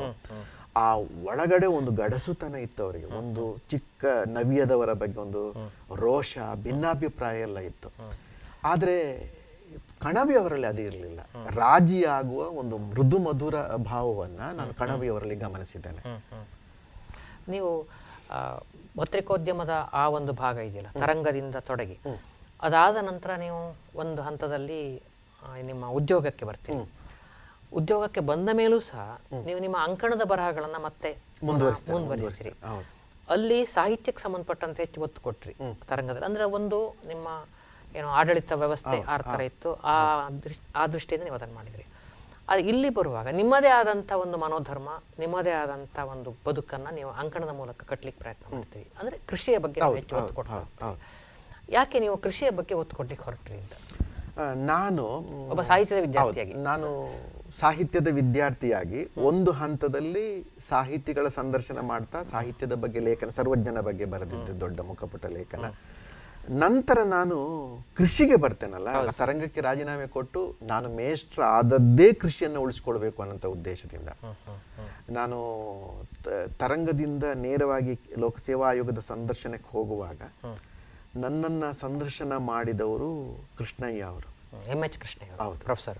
ಅವರು ನೇರವಾಗಿ ನನಗೆ ಪ್ರಶ್ನೆ ಕೇಳಿದ್ರು. ತರಂಗದಂತ ಒಂದು ಪತ್ರಿಕೆಯನ್ನ ಬಿಟ್ಟು ನೀವು ಮೇಷ್ಟ್ರ ಆಗ್ತಾ ಇದ್ದೀರಲ್ಲ ಲೋಕದಲ್ಲಿ ಮೇಷ್ಟ್ರುಗಳು ಎಷ್ಟು ಜನ ಇದ್ದಾರೆ ಗೊತ್ತಾ ನಿಮಗೆ? ಪತ್ರಕರ್ತರಾಗಿ ಇರುವುದೇ ಒಳ್ಳೇದಲ್ವ ಅಂತ. ನಾನು ಅವರಿಗೆ ನೇರವಾಗಿ ಹೇಳಿದೆ ಸರ್ ನಾನು ಕನ್ನಡ ಎಂ ಎ ಮಾಡಿದ್ದೇ ಮೇಷ್ಟ್ರ ಆಗ್ಬೇಕು ಅಂತ. ಇನ್ನೊಂದು ನನಗೆ ಸ್ವಲ್ಪ ಕೃಷಿಯ ಆಸಕ್ತಿ ಇದೆ. ನಾನು ಕೃಷಿಯನ್ನು ಮಾಡ್ತೇನೆ ಮೇಷ್ಟ್ರ ಆಗಿರ್ತೇನೆ ಹಾಗಾದ್ರೆ ನೀವು ಬರವಣಿಗೆಯನ್ನ ಬಿಡಬಾರದು ಅಂತ. ಕಂಡೀಷನ್ ಹೌದು ಹೌದು. ಅದಕ್ಕಿಂತ ಹಿಂದೆ ಸರ್ ನನ್ನ ತರಂಗದಲ್ಲಿ ಇರುವಷ್ಟು ವರ್ಷ ಕೂಡ ನಾನು ಆಗಾಗ ಆಗಾಗ ಮೇಷ್ಟ್ರ ಕೆಲಸಕ್ಕೆ ಸಂದರ್ಶನಕ್ಕೆ ಹೋಗ್ತಾ ಇದ್ದೆ. ಓಹೋ ಡಾಕ್ಟರ್ ಹಾಮನಾಯಕರು ಮುಖ್ಯಸ್ಥರಾಗಿದ್ದಂತ ಮೈಸೂರಿನ ಒಂದು ಸಂಸ್ಥೆ ಇತ್ತು. ಅದು ಯಾವುದೋ ಟ್ರಸ್ಟ್ ಕುವೆಂಪು ಟ್ರಸ್ಟ್ ಏನೋ ಒಂದು ಇತ್ತು. ಅವ್ರದ್ದೊಂದು ಕಾಲೇಜ್ ಇತ್ತು. ಅದಕ್ಕೆ ಹೋದಾಗ ಹಾಮನಾಯಕರು ಅಲ್ಲಿ ಸಂದರ್ಶನಕ್ಕೆ ಕೂತಿರ್ತಾರೆ ಅಂತ ನನಗೆ ಗೊತ್ತೇ ಇರಲಿಲ್ಲ. ಅದೇ ಹಾಮನಾಯಕರ ಅಂಕಣವನ್ನು ನಾನು ತರಂಗದಲ್ಲಿ ಹ್ಯಾಂಡಲ್ ಮಾಡ್ತಾ ಇದ್ದೆ. ಅವರಿಗೂ ದಿಗ್ಲಾಯ್ತು ನನಗೆ ಅದಕ್ಕಿಂತ ಜಾಸ್ತಿ ದಿಗ್ಲಾಯ್ತು. ಅಲ್ಲಿ ಅವರು ನೇರವಾಗಿ ಹೇಳಿದ್ರು ನಿನ್ನ ಕೆಲಸ ನಾನು ಕೊಡೋದಿಲ್ಲ ಅಂತ. ನೀನು ಅಲ್ಲೇ ಇರಬೇಕು. ಗುಲ್ವಾಡಿ ಗೊತ್ತಿದೆ ನೀನು ಬಂದದ್ದು. ಈ ರೀತಿ ಸರ್ ಗುಲ್ವಾಡಿ ಅವ್ರಿಗೆ ಮಾತ್ರ ಹೇಳಬೇಡಿ. ಅಂತ ಹೇಳ. ಅವರ ಹೆಸರನ್ನ ಒಂದು ಪ್ರಶಸ್ತಿ ಕೂಡ ಮೊನ್ನೆ ನನ್ನ ಒಂದು ಪುಸ್ತಕಕ್ಕೆ ಬಂತು. ಅದು ಬಹಳ ಸಂತೋಷದ ವಿಷಯ. ನನ್ನ ಬೇರೆಲ್ಲ ಆಸಕ್ತಿ ಚದುರಿದ ಹಾಗಿದ್ರು ಕೂಡ ಕೃಷಿ ನನಗೆ ಸುಸ್ಥಿರವಾದಂತ ಒಂದು ಆಸಕ್ತಿ. ಅಲ್ಲಿಗೆ ಬಂದ ನಂತರ ನಾನು ಸಾಹಿತ್ಯದ ಲೇಖನಗಳನ್ನ ಸಂದರ್ಶನಗಳನ್ನ ಕಡಿಮೆ ಮಾಡಿದೆ. ಕಡಿಮೆ ಮಾಡುವುದಕ್ಕೆ ಒಂದು ಕಾರಣ ನೀವೀಗ ಅಷ್ಟು ವಿಶಾಲವಾಗಿ ಇಪ್ಪತ್ತು ಪುಟ ಮೂವತ್ತು ಪುಟ ಬರೆದ ಯಾವ ಪತ್ರಿಕೆಯವರು ಪ್ರಕಟಿಸುತ್ತಿಲ್ಲ ಕಥೆಯನ್ನೇ ಕವಿತೆಯನ್ನು ಇಷ್ಟು ಸಾಲುಗಳಲ್ಲಿ ಬರೆಯಿರಿ ಅಂತ ಸೂಚನೆ ಕೊಡುವ ಕಾಲದಲ್ಲಿ ನಾವಿರುವಾಗ ಸಾಹಿತ್ಯ ಒಂದು ಮೂಲೆಗೆ ಸರಿದಿದಂತ ಅನಿಸುತ್ತೆ. ಅಂತ ಸಂದರ್ಭದಲ್ಲಿ ಇವತ್ತಿನ ಸಬ್ಜೆಕ್ಟ್ ಯಾವುದು? ಪರಿಸರ ಹೌದು. ನಾವು ಕುಡಿಯುವ ನೀರು ಸೇವಿಸುವ ಅನ್ನ ಉಸಿರಾಡುವ ಗಾಳಿ ಇದಕ್ಕೆ ಆದ್ಯತೆ ಕೊಟ್ಟು ಬರೆದ್ರೆ ಹೇಗೆ ಅಂತ ನಾನು ಆರಂಭ ಮಾಡಿದೆ. ಪ್ರಜಾವಾಣಿಯಲ್ಲಿ ಒಂದು ಮೂರ್ನಾಲ್ಕು ವರ್ಷ ಅಜ್ಜನ ಜಗಲಿ ಅಂತ ಬರೆದೆ. ಅದೇ ಸಬ್ಜೆಕ್ಟ್ ಹೆಸರು ಮಾತ್ರ ಬೇರೆ ಹಸಿರು ಹುಸಿರು ಅಂತ ವಿಜಯವಾಣಿಯಲ್ಲಿ ಆರಂಭ ಮಾಡಿದೆ. ಅದು ಒಂದು ವರ್ಷಕ್ಕೆ ಅಂತ ನಮ್ಮ ನಡುವೆ ಒಪ್ಪಂದ ಆಗಿತ್ತು ಅದು ಕೊನೆಗೆ ಏಳು ವರ್ಷದವರೆಗೆ ಅದು ಮುಂದುವರಿ ವಿಸ್ತರಿಸಿತ್ತು ಹೌದು ಮೂರು ಸಂಪುಟದಲ್ಲಿ ಅಲ್ಲಿ ಅಂಕಣಗಳು ಅಚ್ಚಾದು ನನ್ನ ಸುತ್ತಮುತ್ತಲಿನ ನಾನು ನೀವು ನಂಬಲಿಕ್ಕಿಲ್ಲ ಸರ್. ನಾನು ಆರಂಭದ ಎರಡು ಮೂರು ಸಂಚಿಕೆಯಲ್ಲಿ ಅಂಕಣಕ್ಕೆ ಡಾಕ್ಟರ್ ನರೇಂದ್ರ ರೈ ಅಂತ ಹಾಕ್ತಾ ಇದ್ದೆ. ಅಷ್ಟೊತ್ತಿಗೆ ಎಷ್ಟೋ ಜನ ಕಾಲ್ ಮಾಡಿ ಅಡಿಕೆ ಬೇರು ಹುಳಕ್ಕೆ ಯಾವ ಮದ್ದು ಔಷಧಿ ಯಾವ್ದು ಅಂತ ಕೇಳಲಿಕ್ಕೆ ಶುರು ಮಾಡಿದ್ರು. ಅಂದ್ರೆ ಅವರು ಡಾಕ್ಟರ್ ಅನ್ನುವ ಹೆಸರನ್ನ ಬೇರೆ ಅರ್ಥದಲ್ಲಿ ತಗೊಂಡಿದ್ರು. ಮತ್ತೆ ಡಾಕ್ಟರ್ನ ಕಿತ್ತು ಹಾಕಿ ಬರೀ ನರೇಂದ್ರ ರೈ ದೇರ್ಲಾ ಅಂತ ಬರೀಲಿಕ್ಕೆ ಶುರು ಮಾಡಿದೆ. ಅದು ನಿಮ್ಗೆ ಎರಡು ಕೂಡಿಸು ಎರಡು ಅಂದ್ರೆ ನಾಲ್ಕಲ್ಲ ಅದು ಆ ಅಂಕಣ. ನನ್ನ ಸುತ್ತಮುತ್ತಲಿನ ಹಳ್ಳಿಯ ಒಳ ಜಗತ್ತು ಹಳ್ಳಿಯ ಜನರ ಸಂಬಂಧಗಳು ಆ, ಭಾರತ ಹೀಗೆ ಈಗ ಏನಾಗ್ತಾ ಇದೆ? ನಮ್ಮ ಹಳ್ಳಿಗಳು ನಮಗೀಗ ಎಲ್ಲವನ್ನ ಕೊಡ್ತಾ ಇವೆ. ಒಳ್ಳೆಯ ಗಾಳಿ ಕೊಡ್ತಾ ಇದೆ ನೀರು ಕೊಡ್ತಾ ಇದೆ ಹಾಲು ಕೊಡ್ತಾ ಇದೆ ವಿಷ ಇಲ್ಲದ ಅನ್ನ ಕೊಡ್ತಾ ಇದೆ. ಆದರೆ ಅವೆಲ್ಲವನ್ನು ಕೊಡುವ ಗ್ರಾಮಗಳು ಹೇಗೆ ಇವೆ? ಆ ತಲ್ಲಣಗಳೇನು ಆ ಪಲ್ಲಟಗಳೇನು? ತಲ್ಲಣಗಳನ್ನ ಪಲ್ಲಟವನ್ನ ಅದೇ ಜಾಗದಲ್ಲಿ ಕೂತು ನೋಡುವ ಪಾಲುಗಾರರಾದ ಜನ ಸಮುದಾಯದ ಜೊತೆಗೆ ಬೆರೆತು ಅವರನ್ನ ಮಾತಾಡಿಸಿ ಬರೆಯುವಂತ ಪ್ರಯತ್ನ ಮಾಡಿದ ಅದು ಜನರಿಗೆ ಇಷ್ಟ ಆಯ್ತು. ಹೌದು ಹೌದು. ಒಂದು ತತ್ವದ ಆಧಾರದಲ್ಲಿ ಅಲ್ಲ ಒಂದು ಸಂವೇದನೆಯ ನೆಲದ ಸಂವೇದನೆಯ ದಾರಿಯಲ್ಲಿ ನಾನು ಸೂಕ್ಷ್ಮವಾಗಿ ಬರೀಲಿಕ್ಕೆ ಅಲ್ಲಿ ನಾನೇ ಪಾತ್ರಗಳನ್ನು ಸೃಷ್ಟಿಸಿಕೊಂಡೆ. ಅದ್ರ ಅಲ್ಲಿ ನಾನೇ ಅದು ಆ ಪಾತ್ರಗಳು ನಾನೇ ಆಗಿರ್ಬೋದು ಅಥವಾ ನಮ್ಮ ಪಕ್ಕದ ಮನೆಯವರಿಗಿರ್ಬೋದು ಅವರೆಲ್ಲನ ಸೃಷ್ಟಿಸಿ ಗ್ರಾಮದ ಬಹುತ್ವಕ್ಕೆ ಆದ್ಯತೆಯನ್ನ ನಾನು ಕೊಡುವಂತ ಪ್ರಯತ್ನವನ್ನು ಮಾಡಿದೆ. ಇದು ಹೊಸ ತಲೆಮಾರಿಗೆ ಕೂಡ ಇಷ್ಟ ಆಯಿತು. ಯಾಕೆಂತಂದ್ರೆ ಈ ನಾವು ಇವತ್ತು ಏನಾಗಿದ್ದೇವೆ ಅಂತಂದ್ರೆ ಭತ್ತವನ್ನು ನೋಡದೆ ಅನ್ನ ತಿಂತಾ ಇದ್ದೇವೆ ಹಸುವನ್ನ ನೋಡದೆ ಹಾಲು ಕುಡಿತಾ ಇದ್ದೇವೆ.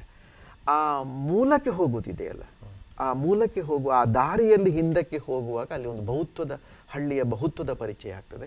ಆ ಮೂಲಕ್ಕೆ ಹೋಗಿ ಬರೆಯುವ ಪ್ರಯತ್ನವನ್ನ ನಾನು ಮಾಡಿದೆ ನಿಮ್ಮ ಜೊತೆಯಲ್ಲಿ ಇನ್ನೊಂದು ನಾನು ಪ್ರಶ್ನೆ ಕೇಳಬೇಕು. ನೀವು ತರಂಗದಲ್ಲಿ ಇರುವ ಕಾಲಕ್ಕೆ ತುಂಬ ಮಂದಿ ಹೊಸಬ್ರು ಕವಿತೆ ಕಳಿಸ್ತಾರೆ. ಹೌದು ಹೌದು ಮತ್ತೆ ಕತೆ ಕಳಿಸ್ತಾರೆ ಕವಿತೆ ಕಳಿಸ್ತಾರೆ ಅಥವಾ ಪರಿಸರಕ್ಕೆ ಸಂಬಂಧಪಟ್ಟಂತ ಬರಹಗಳನ್ನ ಕಳಿಸ್ತಾರೆ. ಅದು ನೇರ ನಿಮ್ಮ ಬುಡಕ್ಕೆ ಅದರ ಜೊತೆಯಲ್ಲಿ ನಿಮ್ಮ ಮೇಲೆ ಸಂಪಾದಕರು ಗುಲ್ವಾಡಿ ಅವರು ಇರ್ತಾ ಇದ್ರು. ಇದಕ್ಕೆ ಗುಲ್ವಾಡಿ ಅವರು ಹೇಗೆ ಸ್ಪಂದಿಸ್ತಾ ಇದ್ರು? ಸಣ್ಣ ಕುತೂಹಲ ಅವರು ಅಲ್ಲಿ ನನಗೊಂದು ಬದ್ಧತೆ ಇತ್ತು. ನಾನು ಸಾಹಿತ್ಯವನ್ನ ಅದೇ ರೀತಿ ಅನೇಕ ಕವಿತೆಗಳನ್ನ ಪಠ್ಯದ ಒಳಗಡೆ ಓದಿ ಮತ್ತು ಆರಂಭದ ಪದವಿಯಲ್ಲಿ ನಾನು ಕೂಡ ಕವಿತೆಗಳನ್ನ ಬರೆದು ಹೋದ ಕಾರಣ ಇವನಿಗೆ ಗೊತ್ತಿದೆ ಅಂತ ಗುಲ್ವಾಡಿಯವರಿಗೆ ಗೊತ್ತಿದ್ದು ಅದರಿಂದಾಗಿ ಅವರು ಪೂರ್ತಿ ನನಗೆ ಕೊಡ್ತಾ ಇದ್ರು ಬದ್ಧತೆಯನ್ನು. ಆ ಸಂದರ್ಭದ ಒಂದು ವಿಚಾರವನ್ನು ನಿಮಗೆ ಹೇಳಲೇಬೇಕು ನಾನು. ಕವಿತೆಯನ್ನು ಬಗೆಯುವ ಬಗೆ ಹೇಗೆ ಅಂತ ಒಂದು ಚರ್ಚೆ ಬರ್ತಾ ಇತ್ತು. ಗಟ್ಟಿ ಸಂವಾದ ಬರ್ತಾ ಇತ್ತು. ಅದರಲ್ಲಿ ಒಬ್ರು ಮಾತು ಆರಂಭಿಸಿದ್ರು. ದೊಡ್ಡ ಲೇಖಕ ದೊಡ್ಡ ವಿಮರ್ಶಕರು ಕನ್ನಡದ ವಿಮರ್ಶಕರು ಅವರ ಹೆಸರು ಬೇಕಾಗಿಲ್ಲ. ನಾವಿವತ್ತು ಇಲ್ಲಿ ಚರ್ಚೆಗೆ ಎತ್ತಿಕೊಂಡ ವಿಷಯ ಕಾವ್ಯದ್ದು. ಆದರೆ ಈ ಸುಧಾ ತರಂಗದಲ್ಲೆಲ್ಲ ಬರ್ತದಲ್ಲ ಕವಿತೆ? ಅದರ ಬಗ್ಗೆ ಅಲ್ಲ. ಆ ರೀತಿಯ ಕವನಗಳ ಬಗ್ಗೆ ಅಲ್ಲ. ಅದರ ಆಚೆಗಿನ ಗಂಭೀರವಾದ ಕವನಗಳ ಬಗ್ಗೆ ಅಂತ ಶುರು ಮಾಡಿದ್ರು. ಆರಂಭದಲ್ಲಿ ಹೌದು. ಮುಂದಿನ ವಾರ ಅವರದ್ದೇ ಒಂದು ಕವಿತೆ ತರಂಗಕ್ಕೆ ಬಂತು. ಅದನ್ನ ನಾವು ಆಯ್ಕೆ ಮಾಡಿ ಪ್ರಕಟಿಸಿದೆವು. ಅಂದ್ರೆ ಅಲ್ಲಿ ಕವಿತೆಗಳಲ್ಲಿ ಅದು ಬೇರೆ ಅದು ಸರಳ ಅದು ಗಂಭೀರ ಅನ್ನುವಂಥದ್ದು ಏನಿಲ್ಲ ಅದು ಯಾವ ವಸ್ತುವನ್ನು ಒಳಗೊಂಡಿದೆ ಅನ್ನುವಂಥದ್ದು ಬಹಳ ಮುಖ್ಯ. ಆ ಕಾಲದಲ್ಲಿ ಈಗ ಗೊತ್ತಿಲ್ಲ ನನಗೆ ಆ ಕಾಲದಲ್ಲಿ ಪ್ರತಿಯೊಂದು ಪತ್ರಿಕೆಯಲ್ಲೂ ಕೂಡ ಸಾಹಿತ್ಯಕ್ಕೆ ತುಂಬಾ ಆದ್ಯತೆ ಇತ್ತು. ಹೌದು. ಆ ಕಾಲದ ಸಾಪ್ತಾಹಿಕ ಸಂಚಿಕೆಗಳೆಲ್ಲ. ಮತ್ತೆ ಒಂದು ಕವಿತೆ ಚೆನ್ನಾಗಿಲ್ಲದಿದ್ರೆ ಒಂದು ಕತೆ ಚೆನ್ನಾಗಿಲ್ಲದಿದ್ರೆ ಸಂಪಾದಕ ಲೇಖಕನಿಗೆ ನೇರವಾಗಿ ಒಂದು ಕಾರ್ಡು ಬರೆಯುವ ಒಂದು ಪತ್ರ ಬರೆಯುವ ಈಶ್ವರಯ್ಯ ಮತ್ತು ಬನ್ನಂಜಿಯವರು ಅನೇಕ ಲೇಖಕರನ್ನ ಬೆಳೆಸಿದ್ದಾರೆ. ಹೌದು. ಅದು ಪ್ರಜಾವಾಣಿಯಲ್ಲಿ ಇತ್ತು. ರಾಮಚಂದ್ರ ರಾಯರ್ ಇರ್ಬೋದು ಅನಂತರ ಅನಂತರ ಬಂದವರೆಲ್ಲ. ಮೊನ್ನೆ ಮೊನ್ನೆವರೆಗೆ ಆ ಕೆಲಸ ಮಾಡ್ತಾ ಇದ್ರು. ನಾಗೇಶ್ ನಾಗೇಶ್ ಹೆಗಡೆ ಅಯ್ಯೋ ನಾಗೇಶ್ ಹೆಗಡೆ ಅವರ ಪಾತ್ರ ತುಂಬಾ ಇದೆ. ನಮ್ಮನ್ನೆಲ್ಲ ಬೆಳೆಸಿದವರೇ ಅವರು. ಒಂದ್ಸಲ ತರಂಗ ಬಿಟ್ಟು ಸುದಕ್ಕೆ ಬನ್ನಿ ಅಂತ ಒಂದು ಲೆಟರ್ ಕೂಡ ಬರೀತಾರೆ. ಆ ಲೆಟರ್ ಇದೆ ನನ್ನಲ್ಲಿ. ನಾಗೇಶ್ ಹೆಗಡೆ ಹೌದು ನಾಗೇಶ್ ಹೆಗಡೆ ಬರೀತಾರೆ ನನಗೆ. ಆ ರೀ ಆ ಕಾಲಘಟ್ಟ ಹಾಗಿತ್ತು. ನೀವು ಒಳ್ಳೆ ಚೆನ್ನಾಗಿ ಬರೆಯುವವರಿದ್ರೆ ನಿಮ್ಮನ್ನು ಗುರುತಿಸುವ ಒಂದು ಕ್ರಮ ಸಮಾಜದಲ್ಲಿ ಮತ್ತು ಇನ್ನೊಂದು ಪತ್ರಿಕೆಯಲ್ಲಿ ಲೇಖಕ ವಿಮರ್ಶಕರು ಅದನ್ನೆಲ್ಲ ಮಾಡ್ತಾ ಇದ್ರು. ಈಶ್ವರಯ್ಯನವ್ರ ಬಗ್ಗೆ ಪ್ರಸ್ತಾಪ ಮಾಡಿದ್ರಿ. ಯಾಕಂದ್ರೆ ಈಶ್ವರಯ್ಯನವರು ಈ ಪ್ರದೇಶದವರೇ ಆಗಿದ್ದು ತುಂಬಾ ಮಂದಿ ಹೊಸಬರನ್ನು ಬೆಳೆಸಿದ್ದಾರೆ. ಹೊಸ ಲೇಖಕರನ್ನ ಅವರು ಕನ್ನಡ ನಾಡಿಗೆ ಕೊಟ್ಟಿದ್ದಾರೆ. ಅವರನ್ನು ಈ ಸಂದರ್ಭದಲ್ಲಿ ಹೇಗೆ ಒಂದು ನಾಲ್ಕು ಮಾತಲ್ಲಿ ಹೇಗೆ ನೆನಪಿಸಿಕೊಳ್ತೀರಿ? ಅವ್ರದ್ದು ಮತ್ತು ನಂದು ಇದ್ದ ಜಾಗ ಒಂದೇ. ಅದೇ ಅವರು ಆವಾಗ ಉದಯವಾಣಿಯ ಸಾಪ್ತಾಹಿಕ ಇದ್ರು. ನಾನು ಹೋಗುವಾಗ ನಾನು ತರಂಗದಲ್ಲಿದ್ದೆ ಕಟ್ಟಡ ಒಂದೇ. ನಾವು ದಿನಕ್ಕೆ ಆಗಾಗ ಆಗಾಗ ಸೇರ್ತಾ ಇದ್ದೇವೆ. ಸೇಕ್ ಸಿಗ್ತಾ ಇದ್ದೆ ನಾನು ತರಂಗ ಬಿಡುವಾಗ ಅವರು ಉದಯವಾಣಿಯ ವ್ಯಾಪ್ತಿಯ ಒಳಗಡೆ ಒಂದು ವಿಧಾಯಕೂಟ ಏರ್ಪಡಿಸಿದ್ರು ನನಗೆ. ಆ, ಬಳಗದಲ್ಲಿ ನಾಲ್ಕು ಪತ್ರಿಕೆಗಳು ಬರ್ತಾ ಇದ್ದವು. ತರಂಗ ತುಷಾರ ಉದಯವಾಣಿ ಮತ್ತು ತುಂತುರು ಅಂತ ಪತ್ರಿಕೆ. ತುಂತುರು. ಮಕ್ಕಳ ಮಕ್ಕಳ ಈ ಮೂರು ಪತ್ರಿಕೆಗಳಲ್ಲಿ ಏನು ಪ್ರಕಟ ಆದ್ರೂ ಕೂಡ ಅದನ್ನು ಇನ್ನೊಂದು ಪತ್ರಿಕೆ ಆ ಪತ್ರಿಕೆಯಲ್ಲಿ ಬಂದದನ್ನು ಇವರು ಇವರು ಇವರು ಬರೆದದ್ದನ್ನ ಪ್ರಕಟಿಸಿದ ಇನ್ನೊಬ್ಬರು ಓದಿ ಪರಸ್ಪರ ಒಟ್ಟಾದಾಗ ಮುಖಾಮುಖಿ ಆದಾಗ ವಿಮರ್ಶಿಸುವ ಅದರ ಗುಣ ಅವಗುಣಗಳನ್ನು ಚರ್ಚಿಸುವಂತ ಒಂದು ವ್ಯವಸ್ಥೆ ಅಲ್ಲಿ ಇತ್ತು. ಎಷ್ಟೋ ಸಲ ಈಶ್ವರಯ್ಯನವರು ನನ್ನ ಬರಹಗಳನ್ನು ಓದಿ.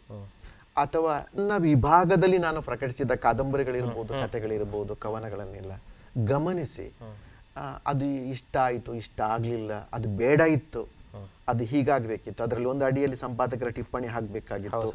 ಆ, ಈ ರೀತಿ ಎಡಿಟಿಂಗ್ ಮಾಡಬೇಕಿತ್ತು ಈ ರೀತಿ ಚಿತ್ರ ಹಾಕಬೇಕಿತ್ತು ಅಂತ ಸುಮಾರು ಸಂದರ್ಭದಲ್ಲಿ ಸಲಹೆ ಕೊಟ್ಟರು ಅವರೊಬ್ಬ. ಛಾಯಾಚಿತ್ರಗಾರ ಮತ್ತು ಆ ಕೊನೆಯ ಹಂತದಲ್ಲಿ ನಾನು ತರಂಗ ಬಿಡುವ ಹಂತದಲ್ಲಿ ಅವರ ಒಂದು ಅಂಕಣ ಕೂಡ ಬರ್ತಾ ಇತ್ತು. ಸರಸ ಅಂತ ಒಂದು ಅಂಕಣ ಬರೀತಾ ಇದ್ರು ಅವರು. ತುಂಬಾ ಚ- ಅದ್ಭುತವಾದಂತ ಒಂದು ಅಂಕಣ. ಅದರಲ್ಲಿ ಸಾಹಿತ್ಯ ಇರ್ತಾ ಇತ್ತು ವಿಡಂಬನೆ ಟೀಕೆ ವಿಮರ್ಶೆ ಒಂದು ಪ್ರಬಂಧದ ನಡೆ ಎಲ್ಲವೂ ಇರ್ತಾ ಇತ್ತು. ಆ- ರೀತಿ ಒಂದು ಇದನ್ನ ಅವರು ಬರೀತಾ ಇದ್ರು. ಕೃಷಿಯನ್ನ ಒಂದು ಕಡೆಗೆ ಇಟ್ಕೊಳ್ತೀರಿ ಆಮೇಲೆ ಅಧ್ಯಾಪನವನ್ನ ಮುಂದುವರಿಸ್ತೀರಿ ಜೊತೆಗೆ ಪತ್ರಿಕೆಗಳಿಗೆ ಬರಿತೀರಿ. ಇವತ್ತಿನ ಸಂದರ್ಭದಲ್ಲಿ ಯಾಕೆ ನೀವು ಒಂದು ಕಾಲಘಟ್ಟದಲ್ಲಿ ಪತ್ರಿಕೆಯಲ್ಲಿದ್ದವರು ಇವತ್ತು ಪತ್ರಿಕೆಯನ್ನು ಹತ್ತಿರದಿಂದ ಕಾಣ್ತಾ ಇದ್ದೀವಿ ಇವತ್ತು. ಹಾಗೆ ಇವತ್ತಿನ ಕಾಲಮಾನದಲ್ಲಿ ಒಂದು ಪತ್ರಿಕೋದ್ಯಮದಲ್ಲಿರುವಂಥ ಸಾಧ್ಯತೆ ಇವತ್ತಿನ ವಿದ್ಯಾರ್ಥಿಗಳಿಗೆ ಮತ್ತು ಅವರಿಗಿರುವಂಥ ಸವಾಲುಗಳನ್ನು ಯಾವ ರೀತಿ ಗುರುತಿಸ್ತೀರಿ? ಇವತ್ತಿನ ಪತ್ರಿಕೋದ್ಯಮ ನಮ್ಮ ಸೋಷಿಯಲ್ ಮೀಡಿಯಾದ ಹಾಗೆ ತುಂಬಾ ಸರಳವಾಗಿ ಬಿಟ್ಟಿದೆ ಅಂತ ಅನಿಸುತ್ತೆ ನನಗೆ. ಒಂದು ಕೇವಲ ವಿಶ್ವವಿದ್ಯಾನಿಲಯದಲ್ಲಿ ಅಥವಾ ಸಿಲೆಬಸ್ ಒಳಗಡೆ ಓದುವ ಪಠ್ಯವಷ್ಟೇ ಪತ್ರಿಕೋದ್ಯಮಕ್ಕೆ ಸಾಕಾಗುತ್ತೆ ನನ್ನ ಪ್ರಕಾರ. ಯಾಕಂತಂದ್ರೆ ನೀವು ಭಾರತದ ಪ್ರಸಿದ್ಧ ಪತ್ರಕರ್ತರ ಒಂದು ಪರಂಪರೆ ಅಥವಾ ಪಟ್ಟಿಯನ್ನ ತಗೊಂಡ್ರೆ ಸರಿ ಅವರಲ್ಲಿ ಹೆಚ್ಚಿನವರು ವಿಶ್ವವಿದ್ಯಾನಿಲಯದಲ್ಲಿ ಪತ್ರಿಕೋದ್ಯಮವನ್ನ ಓದಿದವರು ಅಲ್ಲ. ಲೋಕ ವಿಶ್ವವಿದ್ಯಾನಿಲಯದಲ್ಲಿ ಓಡಾಡಿದವರು. ಹೌದು. ಜನರನ್ನ ಮಾತನಾಡಿಸಿದವರು. ಸಮಸ್ಯೆಗಳ ಜತೆಗೆ ಸೇರಿ ಪಾಲುಗಾರರಾಗಿ ಅನುಭವವನ್ನ ಪಡೆದವರು. ಹೌದು. ಇವತ್ತು ನಮ್ಮ ಹೊಸ ತಲೆಮಾರಿನವರಿಗೆ ಈ ನಾಲೆಜ್ ಈ ಲೋಕಾನುಭವ ತುಂಬಾ ಕಡಿಮೆ ಆಗ್ತಾ ಇದೆ. ಇದರಿಂದಾಗಿ ಒಂದು ಅವರ ಅನುಭವ ಕಡಿಮೆ ಇರೋದು ಮತ್ತೆ ಗಟ್ಟಿ ಅನುಭವ ಇವತ್ತಿನ ಮೀಡಿಯಾಕ್ಕೆ ಬೇಕಾಗದೇ ಇರೋದು ಅಗತ್ಯ ಇಲ್ಲದಿರೋದು. ಎಲ್ಲಾ ಕಾಲಘಟ್ಟದ ಸಮಸ್ಯೆ ಇರಬಹುದು ನನ್ನ ನನಗೆ ಅನಿಸುತ್ತೆ ಯಾಕಂತಂದ್ರೆ ಈಗ ನಾನು ಕ್ಲಾಸ್ ಮಾಡುವಾಗ ಎದುರುಗಡೆ ಕೂತ ಮಕ್ಕಳನ್ನ ಎಬ್ಬಿಸಿ ಏ ತಮಾಷೆ ಮಾಡ್ತಾರೆ ಏ ನಿಂದಿಷ್ಟೇಯ ಅಂತ.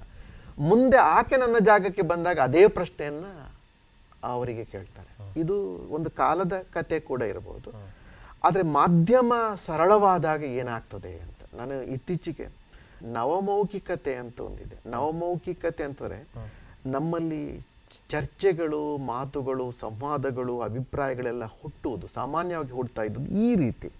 ನಮ್ಮ ಮುಖ ನನ್ನ ಎದುರುಗಡೆ ಇದೆ. ನಿಮ್ಮ ಎದುರುಗಡೆ ನನ್ನ ಮುಖ ಹೀಗೆ ಒಂದು ಮುಖ ಜಗಲಿ ಚರ್ಚೆ ಮುಖಾಮುಖಿ ಮುಖಾಮುಖಿ ಒಂದು. ಅದು ನನ್ನ ನನ್ನ ಮಾತಿನಲ್ಲಿ ಏನಾದರೂ ಅನುಮಾನಗಳು ಬಂದಾಗ ನೀವು ಅದಕ್ಕೆ ಪ್ರಶ್ನೆಗಳನ್ನು ಕೇಳ್ತೀರಿ ಉತ್ತರವನ್ನು ಪಡಿತೀರಿ. ಆದರೆ ಇವತ್ತು ವಿಚಾರಗಳು ಈ ಯಂತ್ರದ ದಾರಿಯಲ್ಲಿ ಸಾಗ್ತಾ ಇದೆ. ಮುಖಾಮುಖಿ ಇಲ್ಲ ಮುಖಾಮುಖಿ ಇಲ್ಲ. ಯಾವುದೋ ಒಂದು ವಾಟ್ಸಪ್ನಲ್ಲಿ ಬಂದ ಒಂದು ವಾಕ್ಯ ಅದನ್ನು ನಂಬಿ ಬಿಡ್ತಾರೆ. ಎಲ್ಲೋ ಈಗ ದೇಶದಲ್ಲಿ ಗಂಭೀರವಾದಂಥ ಸಮಸ್ಯೆಗಳು ಇದ್ದಾಗಲೂ ಕೂಡ ಯಾವುದೋ ಒಂದು ತೇಲಿ ಬಂದ ಸಮಸ್ಯೆ ಈ ಗಂಭೀರ ಸಮಸ್ಯೆಯ ಕಡೆಗೆ ಮರೆಮಾಚಿ ಮರೆಮಾಚಿಬಿಟ್ಟು ಮರೆಮಾಚಿ ಬಿಟ್ಟು ನಾವು ಅದರ ಬಗ್ಗೆ ಚರ್ಚೆ ಮಾಡ್ತಾ ಇರ್ತೇವೆ. ಈ ನವಮೌಖಿಕತೆ ಬಹಳ ಅಪಾಯ ನನ್ನ ಪ್ರಕಾರ.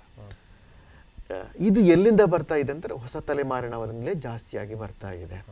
ಅವರದನ್ನು ಹಬ್ಬಿಸ್ತಾ ಇದ್ದಾರೆ ಸೃಷ್ಟಿಸ್ತಾ ಇದ್ದಾರೆ. ಈ ಸತ್ಯವನ್ನ ಹುಡುಕುವ. ನಾನು ಯುವ ಪತ್ರಕರ್ತರನ್ನ ವಿನಂತಿಸುವುದೇನಂತಂದ್ರೆ ಈ ಈ ರೀತಿ ಬರ್ತಾ ಇರಲಿ. ಆ ಬಂದದ್ರಲ್ಲಿ ಯಾವುದು ಸತ್ಯ ಯಾವುದು ಅಸತ್ಯ ಅಂತ ಹುಡುಕುವ ಮೂಲಕ್ಕೆ ಹೋಗುವ ಪ್ರವೃತ್ತಿಯನ್ನು ಬೆಳೆಸಿಕೊಂಡಾಗ ಅಲ್ವಾ? ಅದನ್ನು ಅದನ್ನ ಬೆಳೆಸಿಕೊಂಡಾಗ ಅವ ಹೆಚ್ಚು ಬರೆಯಬೇಕಾಗಿಲ್ಲ ಪ್ರತಿ ದಿವಸ ಅವನ ಹೆಸರು ಪೇಪರಲ್ಲಿ ಬರ್ತಾ ಇರಬೇಕಾಗಿಲ್ಲ. ಜೀವಮಾನದಲ್ಲಿ ಅವು ಮಾಡೋ ಒಂದು ಕೆಲಸ ಕೂಡ ಒಂದು ಲೇಖನ ಅವರನ್ನು ಶಾಶ್ವತವಾಗಿ ಜೀವಂತ ಇಡುವಂಥ ಸಾಧ್ಯತೆಗಳು ಇವೆ. ಸರ್ ಈಗ ನೀವು ನವಮೌಖಿಕತೆ ಮತ್ತು ಸೋಷಿಯಲ್ ಮೀಡಿಯಾದ ಬಗ್ಗೆ ಮಾತಾಡ್ತಾ ಇದ್ದೀರಿ. ಈ ಸೋಷಿಯಲ್ ಮೀಡಿಯಾ ಆ ಸಂದರ್ಭದಲ್ಲಿ ನಮ್ಮ ಭಾಷೆಗೆ ಕುತ್ತು ಬಂದಿದೆ ಒಂದಿಗೆ ಅಂತ ನಿಮಗೆ ಅನ್ನಿಸ್ತಾ ಇದೆ ಖಂಡಿತ ಯಾಕೆಂದ್ರೆ ನಮ್ಮ ಬರವಣಿಗೆಯ ಸ್ಟೈಲ್ ಬದಲಾಗ್ತಾ ಹೌದು ಇದೆ. ಬಳಸುವ ಶಬ್ದಗಳ ವಿನ್ಯಾಸ ಬದಲಾಗಿದೆ. ನಾವೊಂದು ಚಪ್ಪಲ್ ತಗೊಳ್ತೇವೆ. ತೊಂಬತ್ತೊಂಬತ್ತು ರೂಪಾಯಿ ತೊಂಬತ್ತೊಂಬತ್ತು ಪೈಸೆ. ಹೌದು. ಅದು ಕಚ್ಚಿತದೆ ನನ್ನ ಪ್ರಕಾರ ಅದೊಂದು ಭಾಷೆ ಸರ್. ಯಾಕಂದ್ರೆ ಅದನ್ನು ಸೃಷ್ಟಿಸಿದವನಿಗೂ ಗೊತ್ತಿರುವುದಿಲ್ಲ. ಕಚ್ಚುವ. ನೋವು ಮಾರಿದವನಿಗೂ ಗೊತ್ತಿರುವುದಿಲ್ಲ. ಅದನ್ನು ಅನುಭವಿಸಿದವನಿಗೆ ಮಾತ್ರ ಗೊತ್ತಿರೋದು ಹಾಕೊಂಡವನಿಗೆ ಮಾತ್ರ ಹಾಕೊಂಡವನಿಗೆ ಮಾತ್ರ ಗೊತ್ತಿರೋದು ಹೌದು. ಇವತ್ತು ಹಾಕಿಕೊಂಡಾಗ ಅನುಭವಿಸುವ ಈ ವೇದನೆ ಇದೆಯಲ್ಲ? ಅನುಭವಿಸುವ ವೇದನೆ ಇದೆಯಲ್ಲ? ಅದು ಸಾಧ್ಯ ಆಗ್ತಾ ಇಲ್ಲ. ನಾನು ಈ- ಗ್ರಾಮಕ್ಕೆ ಹಳ್ಳಿಗೆ ಯಾಕೆ ಒತ್ತು ಕೊಡ್ತಾ ಇದ್ದೆ ಅಂತಂದರೆ ಅದು ಭಾಷೆ ಸೃಷ್ಟಿಯಾಗುವ ಜಾಗ. ಗ್ರಾಮ ಅನ್ನುವಂಥದ್ದು ಭಾಷೆ ಸೃಷ್ಟಿಯಾಗುವ ಜಾಗ ಅದು. ನಮ್ಮ ತುಳುವಿನಲ್ಲಿ ಒಂದು ನರ್ತೆ ಅಂತ ಒಂದಿದೆ. ಅದು ತಿನ್ನುವ ಒಂದು ಆಹಾರ ಅದು. ಗದ್ದೆಯಲ್ಲಿ ಇರ್ತದೆ ಅದು. ಒಂದು ಹುಳ. ಅದರಲ್ಲಿ ತುಳುವಿನಲ್ಲಿ ಅದರಲ್ಲಿ ನಾಮಪದವು ಇದೆ ಕ್ರಿಯಾಪದವು ಇದೆ. ನರ್ತದು ತಿನ್ಪನವು ನರ್ತೆ ಅಂತ.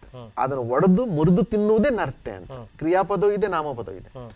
ಆ ಗದ್ದೆಗೆ ಕೆಂಪು ಮಣ್ಣು ಬಿದ್ದಾಗ ನರ್ತೆ ಮಾತ್ರ ನಾಪತ್ತೆ ಆಗುದಲ್ಲ ಎರಡು ಶಬ್ದವೂ ನಾಪತ್ತೆ ಆಗುತ್ತೆ. ಹೌದು. ಅಲ್ವಾ?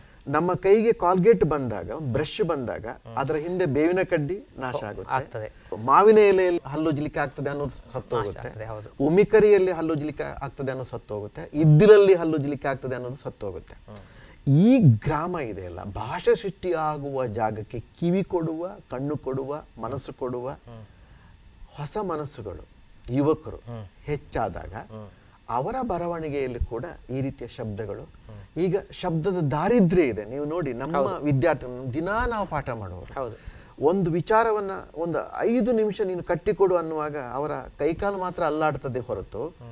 ಅಲ್ಲಿ ಸ್ವಲ್ಪ ಕನ್ನಡ ಇರುತ್ತೆ ಸ್ವಲ್ಪ ಇಂಗ್ಲಿಷ್ ಇರುತ್ತೆ. ತುಳು ಇರುತ್ತೆ ಎಲ್ಲ ಮಿಶ್ರಣ ಇರುತ್ತೆ. ಹೌದು ಹೌದು. ಒಂದೇ ಭಾಷೆಯಲ್ಲಿ ಅಚ್ಚುಕಟ್ಟಾಗಿ ಒಂದು ಸಂದರ್ಭವನ್ನ ಒಂದು ಘಟನೆಯನ್ನ ವಿವರಿಸಲಿಕ್ಕೆ ನಮ್ಮ ಹೊಸ ತಲೆಮಾರು ಸೋಲ್ತಾ ಇದೆ.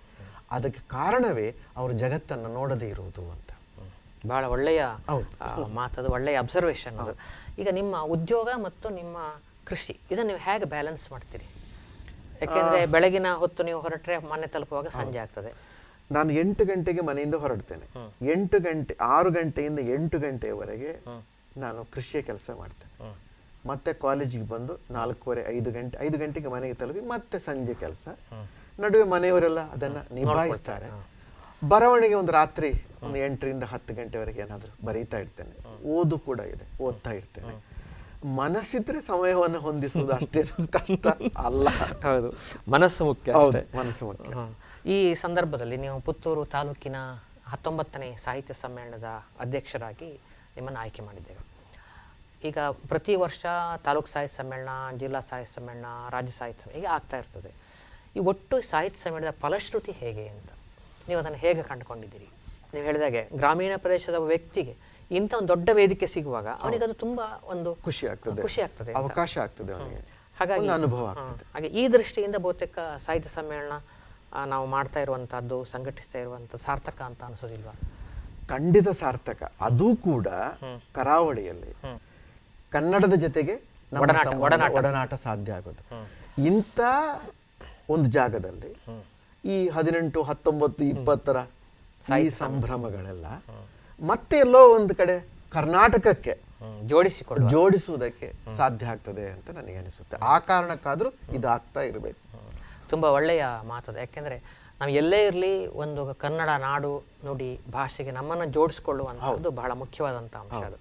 ಆ ದೃಷ್ಟಿಯಿಂದ ನೀವು ಒಳ್ಳೆಯ ಮಾತುಗಳನ್ನು ಹೇಳಿದ್ದೀರಿ. ಹಾಗೇನೆ ನಿಮ್ಮ ಒಟ್ಟು ಇವತ್ತಿನ ಈ ದಿನಮಾನದಲ್ಲಿ ನಿಮ್ಮ ಅಂಕಣ ಇರ್ಬೋದು ಪತ್ರಿಕೋದ್ಯಮ ಇರ್ಬೋದು ಮತ್ತು ಶೈಕ್ಷಣಿಕ ಬದುಕಿರ್ಬೋದು ಎಲ್ಲದನ್ನು ಒಟ್ಟಿಟ್ಕೊಂಡು. ನಿಮಗೊಂದು ಮರೆಯಲಾಗದ ಒಂದು ಘಟನೆ ನನ್ನ ಬದುಕಿನಲ್ಲಿ ಸಂಭವಿಸಿದ್ದು ಅಂತ ಯಾವ್ದಾದ್ರು ಒಂದನ್ನು ನೆನಪಿಸಿಕೊಳ್ಬೋದಾ? ತುಂಬ ನಮಗೆ ಪ್ರೇರಣಾದಾಯಿ ಆಗಬಹುದಾದದ್ದು. ನನಗೆ ತುಂಬ ಇವತ್ತಿಗೂ ಸೂಕ್ಷ್ಮವಾಗಿ ಕಾಡುತ್ತಿರುವ ಖುಷಿ ಕೊಡುವ ಒಂದು ಸೂಕ್ಷ್ಮ ಸಂವೇದನಕ್ಕೆ ತಳ್ಳುವ ಒಂದು ಸಂದರ್ಭ ನನಗೆ ಎಂ ಎಲ್ಲಿ ರ್ಯಾಂಕ್ ಬಂದಿತ್ತು. ಚಿನ್ನದ ಪದಕ ಬಂದಿತ್ತು. ಮದ್ರಾಸ್ ವಿಶ್ವವಿದ್ಯಾನಿಲಯ ಬಹಳ ಪ್ರಾಚೀನ ವಿಶ್ವವಿದ್ಯಾನಿಲಯ. ಹೌದು ಅದರ ಘಟಿಕೋತ್ಸವ ಆದದ್ದು ಸೆನೆಟ್ ಹಾಲಲ್ಲಿ ಚೆನ್ನೈಯಲ್ಲಿ. ಒಳಗಡೆ ಪದಕ ತಗೊಳ್ಳಿಕ್ಕೆ ಪ್ರಶಸ್ತಿ ತಗೊಳ್ಳಿಕ್ಕೆ ನಮ್ಮನ್ನು ಮಾತ್ರ ಒಬ್ಬರನ್ನೇ ಬಿಡೋದು. ಹೌದು. ನನಗೆ ಅವತ್ತು ನೂರ ಎರಡು ಡಿಗ್ರಿಗಿಂತ ಜಾಸ್ತಿ ಜ್ವರ. ನಿಮಗೆ? ಹೌದು. ಒಳಗಡೆ ಇದ್ದೆ ನಾನು. ನಡುಚಲಿಯನಂತ ತಮಿಳುನಾಡಿನ ಶಿಕ್ಷಣ ಸಚಿವರು ಪ್ರಶಸ್ತಿ ಕೊಡುವರು ರಾಜ್ಯಪಾಲರು ಕೂಡ ಇದ್ದಾರೆ. ಆ ಕಾಲಘಟ್ಟದ ಹೌದು. ನನ್ನ ಹೆಸರು ಕರೆದ ಕರಿತಾ ಇದ್ದಾರೆ. ನನಗೆ ಹೋಗ್ಲಿಕ್ಕೆ ಆಗ್ತಾ ಇಲ್ಲ. ಎದ್ದು ಕೂರ್ಲಿಕ್ಕೆ ಆಗ್ತಾ ಇಲ್ಲ. ಆ ಸಂದರ್ಭದಲ್ಲಿ ಪಕ್ಕದಲ್ಲಿ ಚೋ ರಾಮಸ್ವಾಮಿ ತಮಿಳಿನ ಶ್ರೇಷ್ಠ ನಾಟಕಕಾರರ ಮಗಳು ಅವಳಿಗೆ ತಮಿಳಲ್ಲಿ ರ್ಯಾಂಕ್ ಬಂದಿದೆ. ಅವಳು ನನ್ನ ಎತ್ತಿಕೊಂಡು. ಸುಮಾರು ದೂರ ಹೋಗ್ತಾಳೆ. ಮತ್ತೆ ಅಲ್ಲಿ ಮೇಲೆ ವೇದಿಕೆಯಲ್ಲಿದ್ದ ಪೊಲೀಸರು ಯಾರೋ ಬಂದು ನನ್ನನ್ನ ವೇದಿಕೆ ಕರ್ಕೊಂಡು ಹೋಗ್ತಾರೆ. ಆ ಒಂದು ಘಟನೆ ಯಾಕಂದ್ರೆ ಯಾವುದೋ ಒಂದು ಊರಲ್ಲಿ ಹೋಗಿ ಭಾಷೆ ಗೊತ್ತಿಲ್ಲದ ಜಗತ್ತಿನಲ್ಲಿ ನಮ್ಮನ್ನು ಪ್ರೀತಿಸ್ತಾರಲ್ಲ ಗುರ್ತಿಸ್ತಾರಲ್ಲ ಸಂಬಂಧ ಸಾಧ್ಯ ಆಗ್ತದಲ್ಲ ಆ ಸನ್ನಿವೇಶ ನನ್ನ ಬದುಕಿನಲ್ಲಿ ಯಾವತ್ತೂ ಮರೀಲಿಕ್ಕಿಲ್ಲ ಅಂತ ಅನಿಸ್ತಾ ಇದೆ ಮತ್ತೆ ಎಲ್ಲೋ ಇರಬೇಕಾದ ನಾನು ಈ ಜಾಗಕ್ಕೆಲ್ಲ ಬರುವಂತದ್ದೇ ಅದು ಒಂದು ಅತ್ಯಂತ ನೆನಪಿನ ಒಂದು ಸಂದರ್ಭ ಅಂತ ಭಾವಿಸ್ಕೊಂಡಿದ್ದೇನೆ. ತುಂಬಾ ಒಳ್ಳೆಯ ಮಾತುಗಳನ್ನು ನಮ್ಮೊಂದಿಗೆ ನೀವು ಹಂಚಿಕೊಂಡಿದ್ದೀರಿ. ಆ, ಸಾಹಿತ್ಯ ಸಮ್ಮೇಳನದಲ್ಲಿ ನಿಮ್ಮ ಪಾತ್ರ ತುಂಬಾ ದೊಡ್ಡದು. ಆ ನೆಲೆ ನೀವು ಗುರುತಿಸುವಂತ ನಿಮ್ಮ ದೊಡ್ಡತನ. ಅದು ಒಂದು ಎರಡನೇದು ನಿಮ್ಮ ಊರಿನ ಸಂಭ್ರಮವನ್ನು ನೀವು ಅನುಭವಿಸ್ತಾ ಇದ್ದೀರಿ. ಅದು ಬಹಳ ಮುಖ್ಯ ಹಾಗಾಗಿ ನಮ್ಮ ಊರಿನಲ್ಲೇ ಒಬ್ರು ನಮ್ಮ ಊರಿನವರೇ ಸಾಹಿತ್ಯ ಸಮ್ಮೇಳನ ಅಧ್ಯಕ್ಷರಾಗ್ತಾರೆ ಹೇಳುವಾಗ ಊರಿನವರಿಗೆ ಒಂದು ಸಂಭ್ರಮ ಇರ್ತದೆ. ಹಾಗಾಗಿ ಒಟ್ಟಾರೆಯಾಗಿ ಆ, ಕೆಯ್ಯೂರಿನಲ್ಲಿ ನಡೀತಾ ಇರುವಂಥ ಈ ಸಾಹಿತ್ಯ ಸಂಭ್ರಮ ತುಂಬಾ ಚೆನ್ನಾಗಿ ಆಗ್ತದೆ ಅಂತ ಹೇಳುವಂತ ಭರವಸೆ ನಮಗೆಲ್ಲರಿಗೂ ಇದೆ. ನೀವು ಅದರ ಅಧ್ಯಕ್ಷರಾಗಿದ್ದೀರಿ ತುಂಬಾ ಚೆನ್ನಾಗಿ ನಡೆಸ್ಕೊಡ್ತೀರಿ ಮತ್ತು ಬಹಳ ಒಳ್ಳೆಯ ಹಳ್ಳಿಯಿಂದಲೇ ಭಾವಿಸುವ ಭಾರತ ಹೇಳುವಂಥ ಒಂದು ಶೀರ್ಷಿಕೆಯನ್ನು ಸಹ ನೀವೇ ಅದನ್ನು ಕಾಯಿನ್ ಮಾಡಿದ್ದು ಅದನ್ನು ತುಂಬಾ ಸೊಗಸಾಗಿದೆ. ಪ್ರಿಯ ಕೇಳುಗರೆ ಇಷ್ಟು ಹೊತ್ತು ಪುತ್ತೂರು ತಾಲೂಕು ಹತ್ತೊಂಬತ್ತನೆಯ ಕನ್ನಡ ಸಾಹಿತ್ಯ ಸಮ್ಮೇಳನದ ಅಧ್ಯಕ್ಷರಾಗಿರುವಂಥ ಡಾಕ್ಟರ್ ನರೇಂದ್ರ ರೈ ದೇರ್ಲಾ ಅವರೊಂದಿನ ಮಾತುಕತೆಯನ್ನು ಕೇಳಿದಿರಿ. ಈ ಸಂದರ್ಶನದಲ್ಲಿ ಭಾಗವಹಿಸಿ ನಮಗೆ ಸಾಹಿತ್ಯದ ಬಗ್ಗೆ, ಒಲವಿನ ಬಗ್ಗೆ, ಅವರ ನಿಲುವಿನ ಬಗ್ಗೆ ಒಂದಷ್ಟು ಮಾಹಿತಿಯನ್ನು ಕೊಟ್ಟಂಥ ಡಾಕ್ಟರ್ ನರೇಂದ್ರ ರೈ ದೇರ್ಲಾ ಅವರಿಗೆ ಎಲ್ಲ ಕೇಳುಗರ ಪರವಾಗಿ ವಂದನೆಗಳನ್ನು ಸಲ್ಲಿಸ್ತಾ ಇದ್ದೇನೆ. ನಮಸ್ಕಾರ.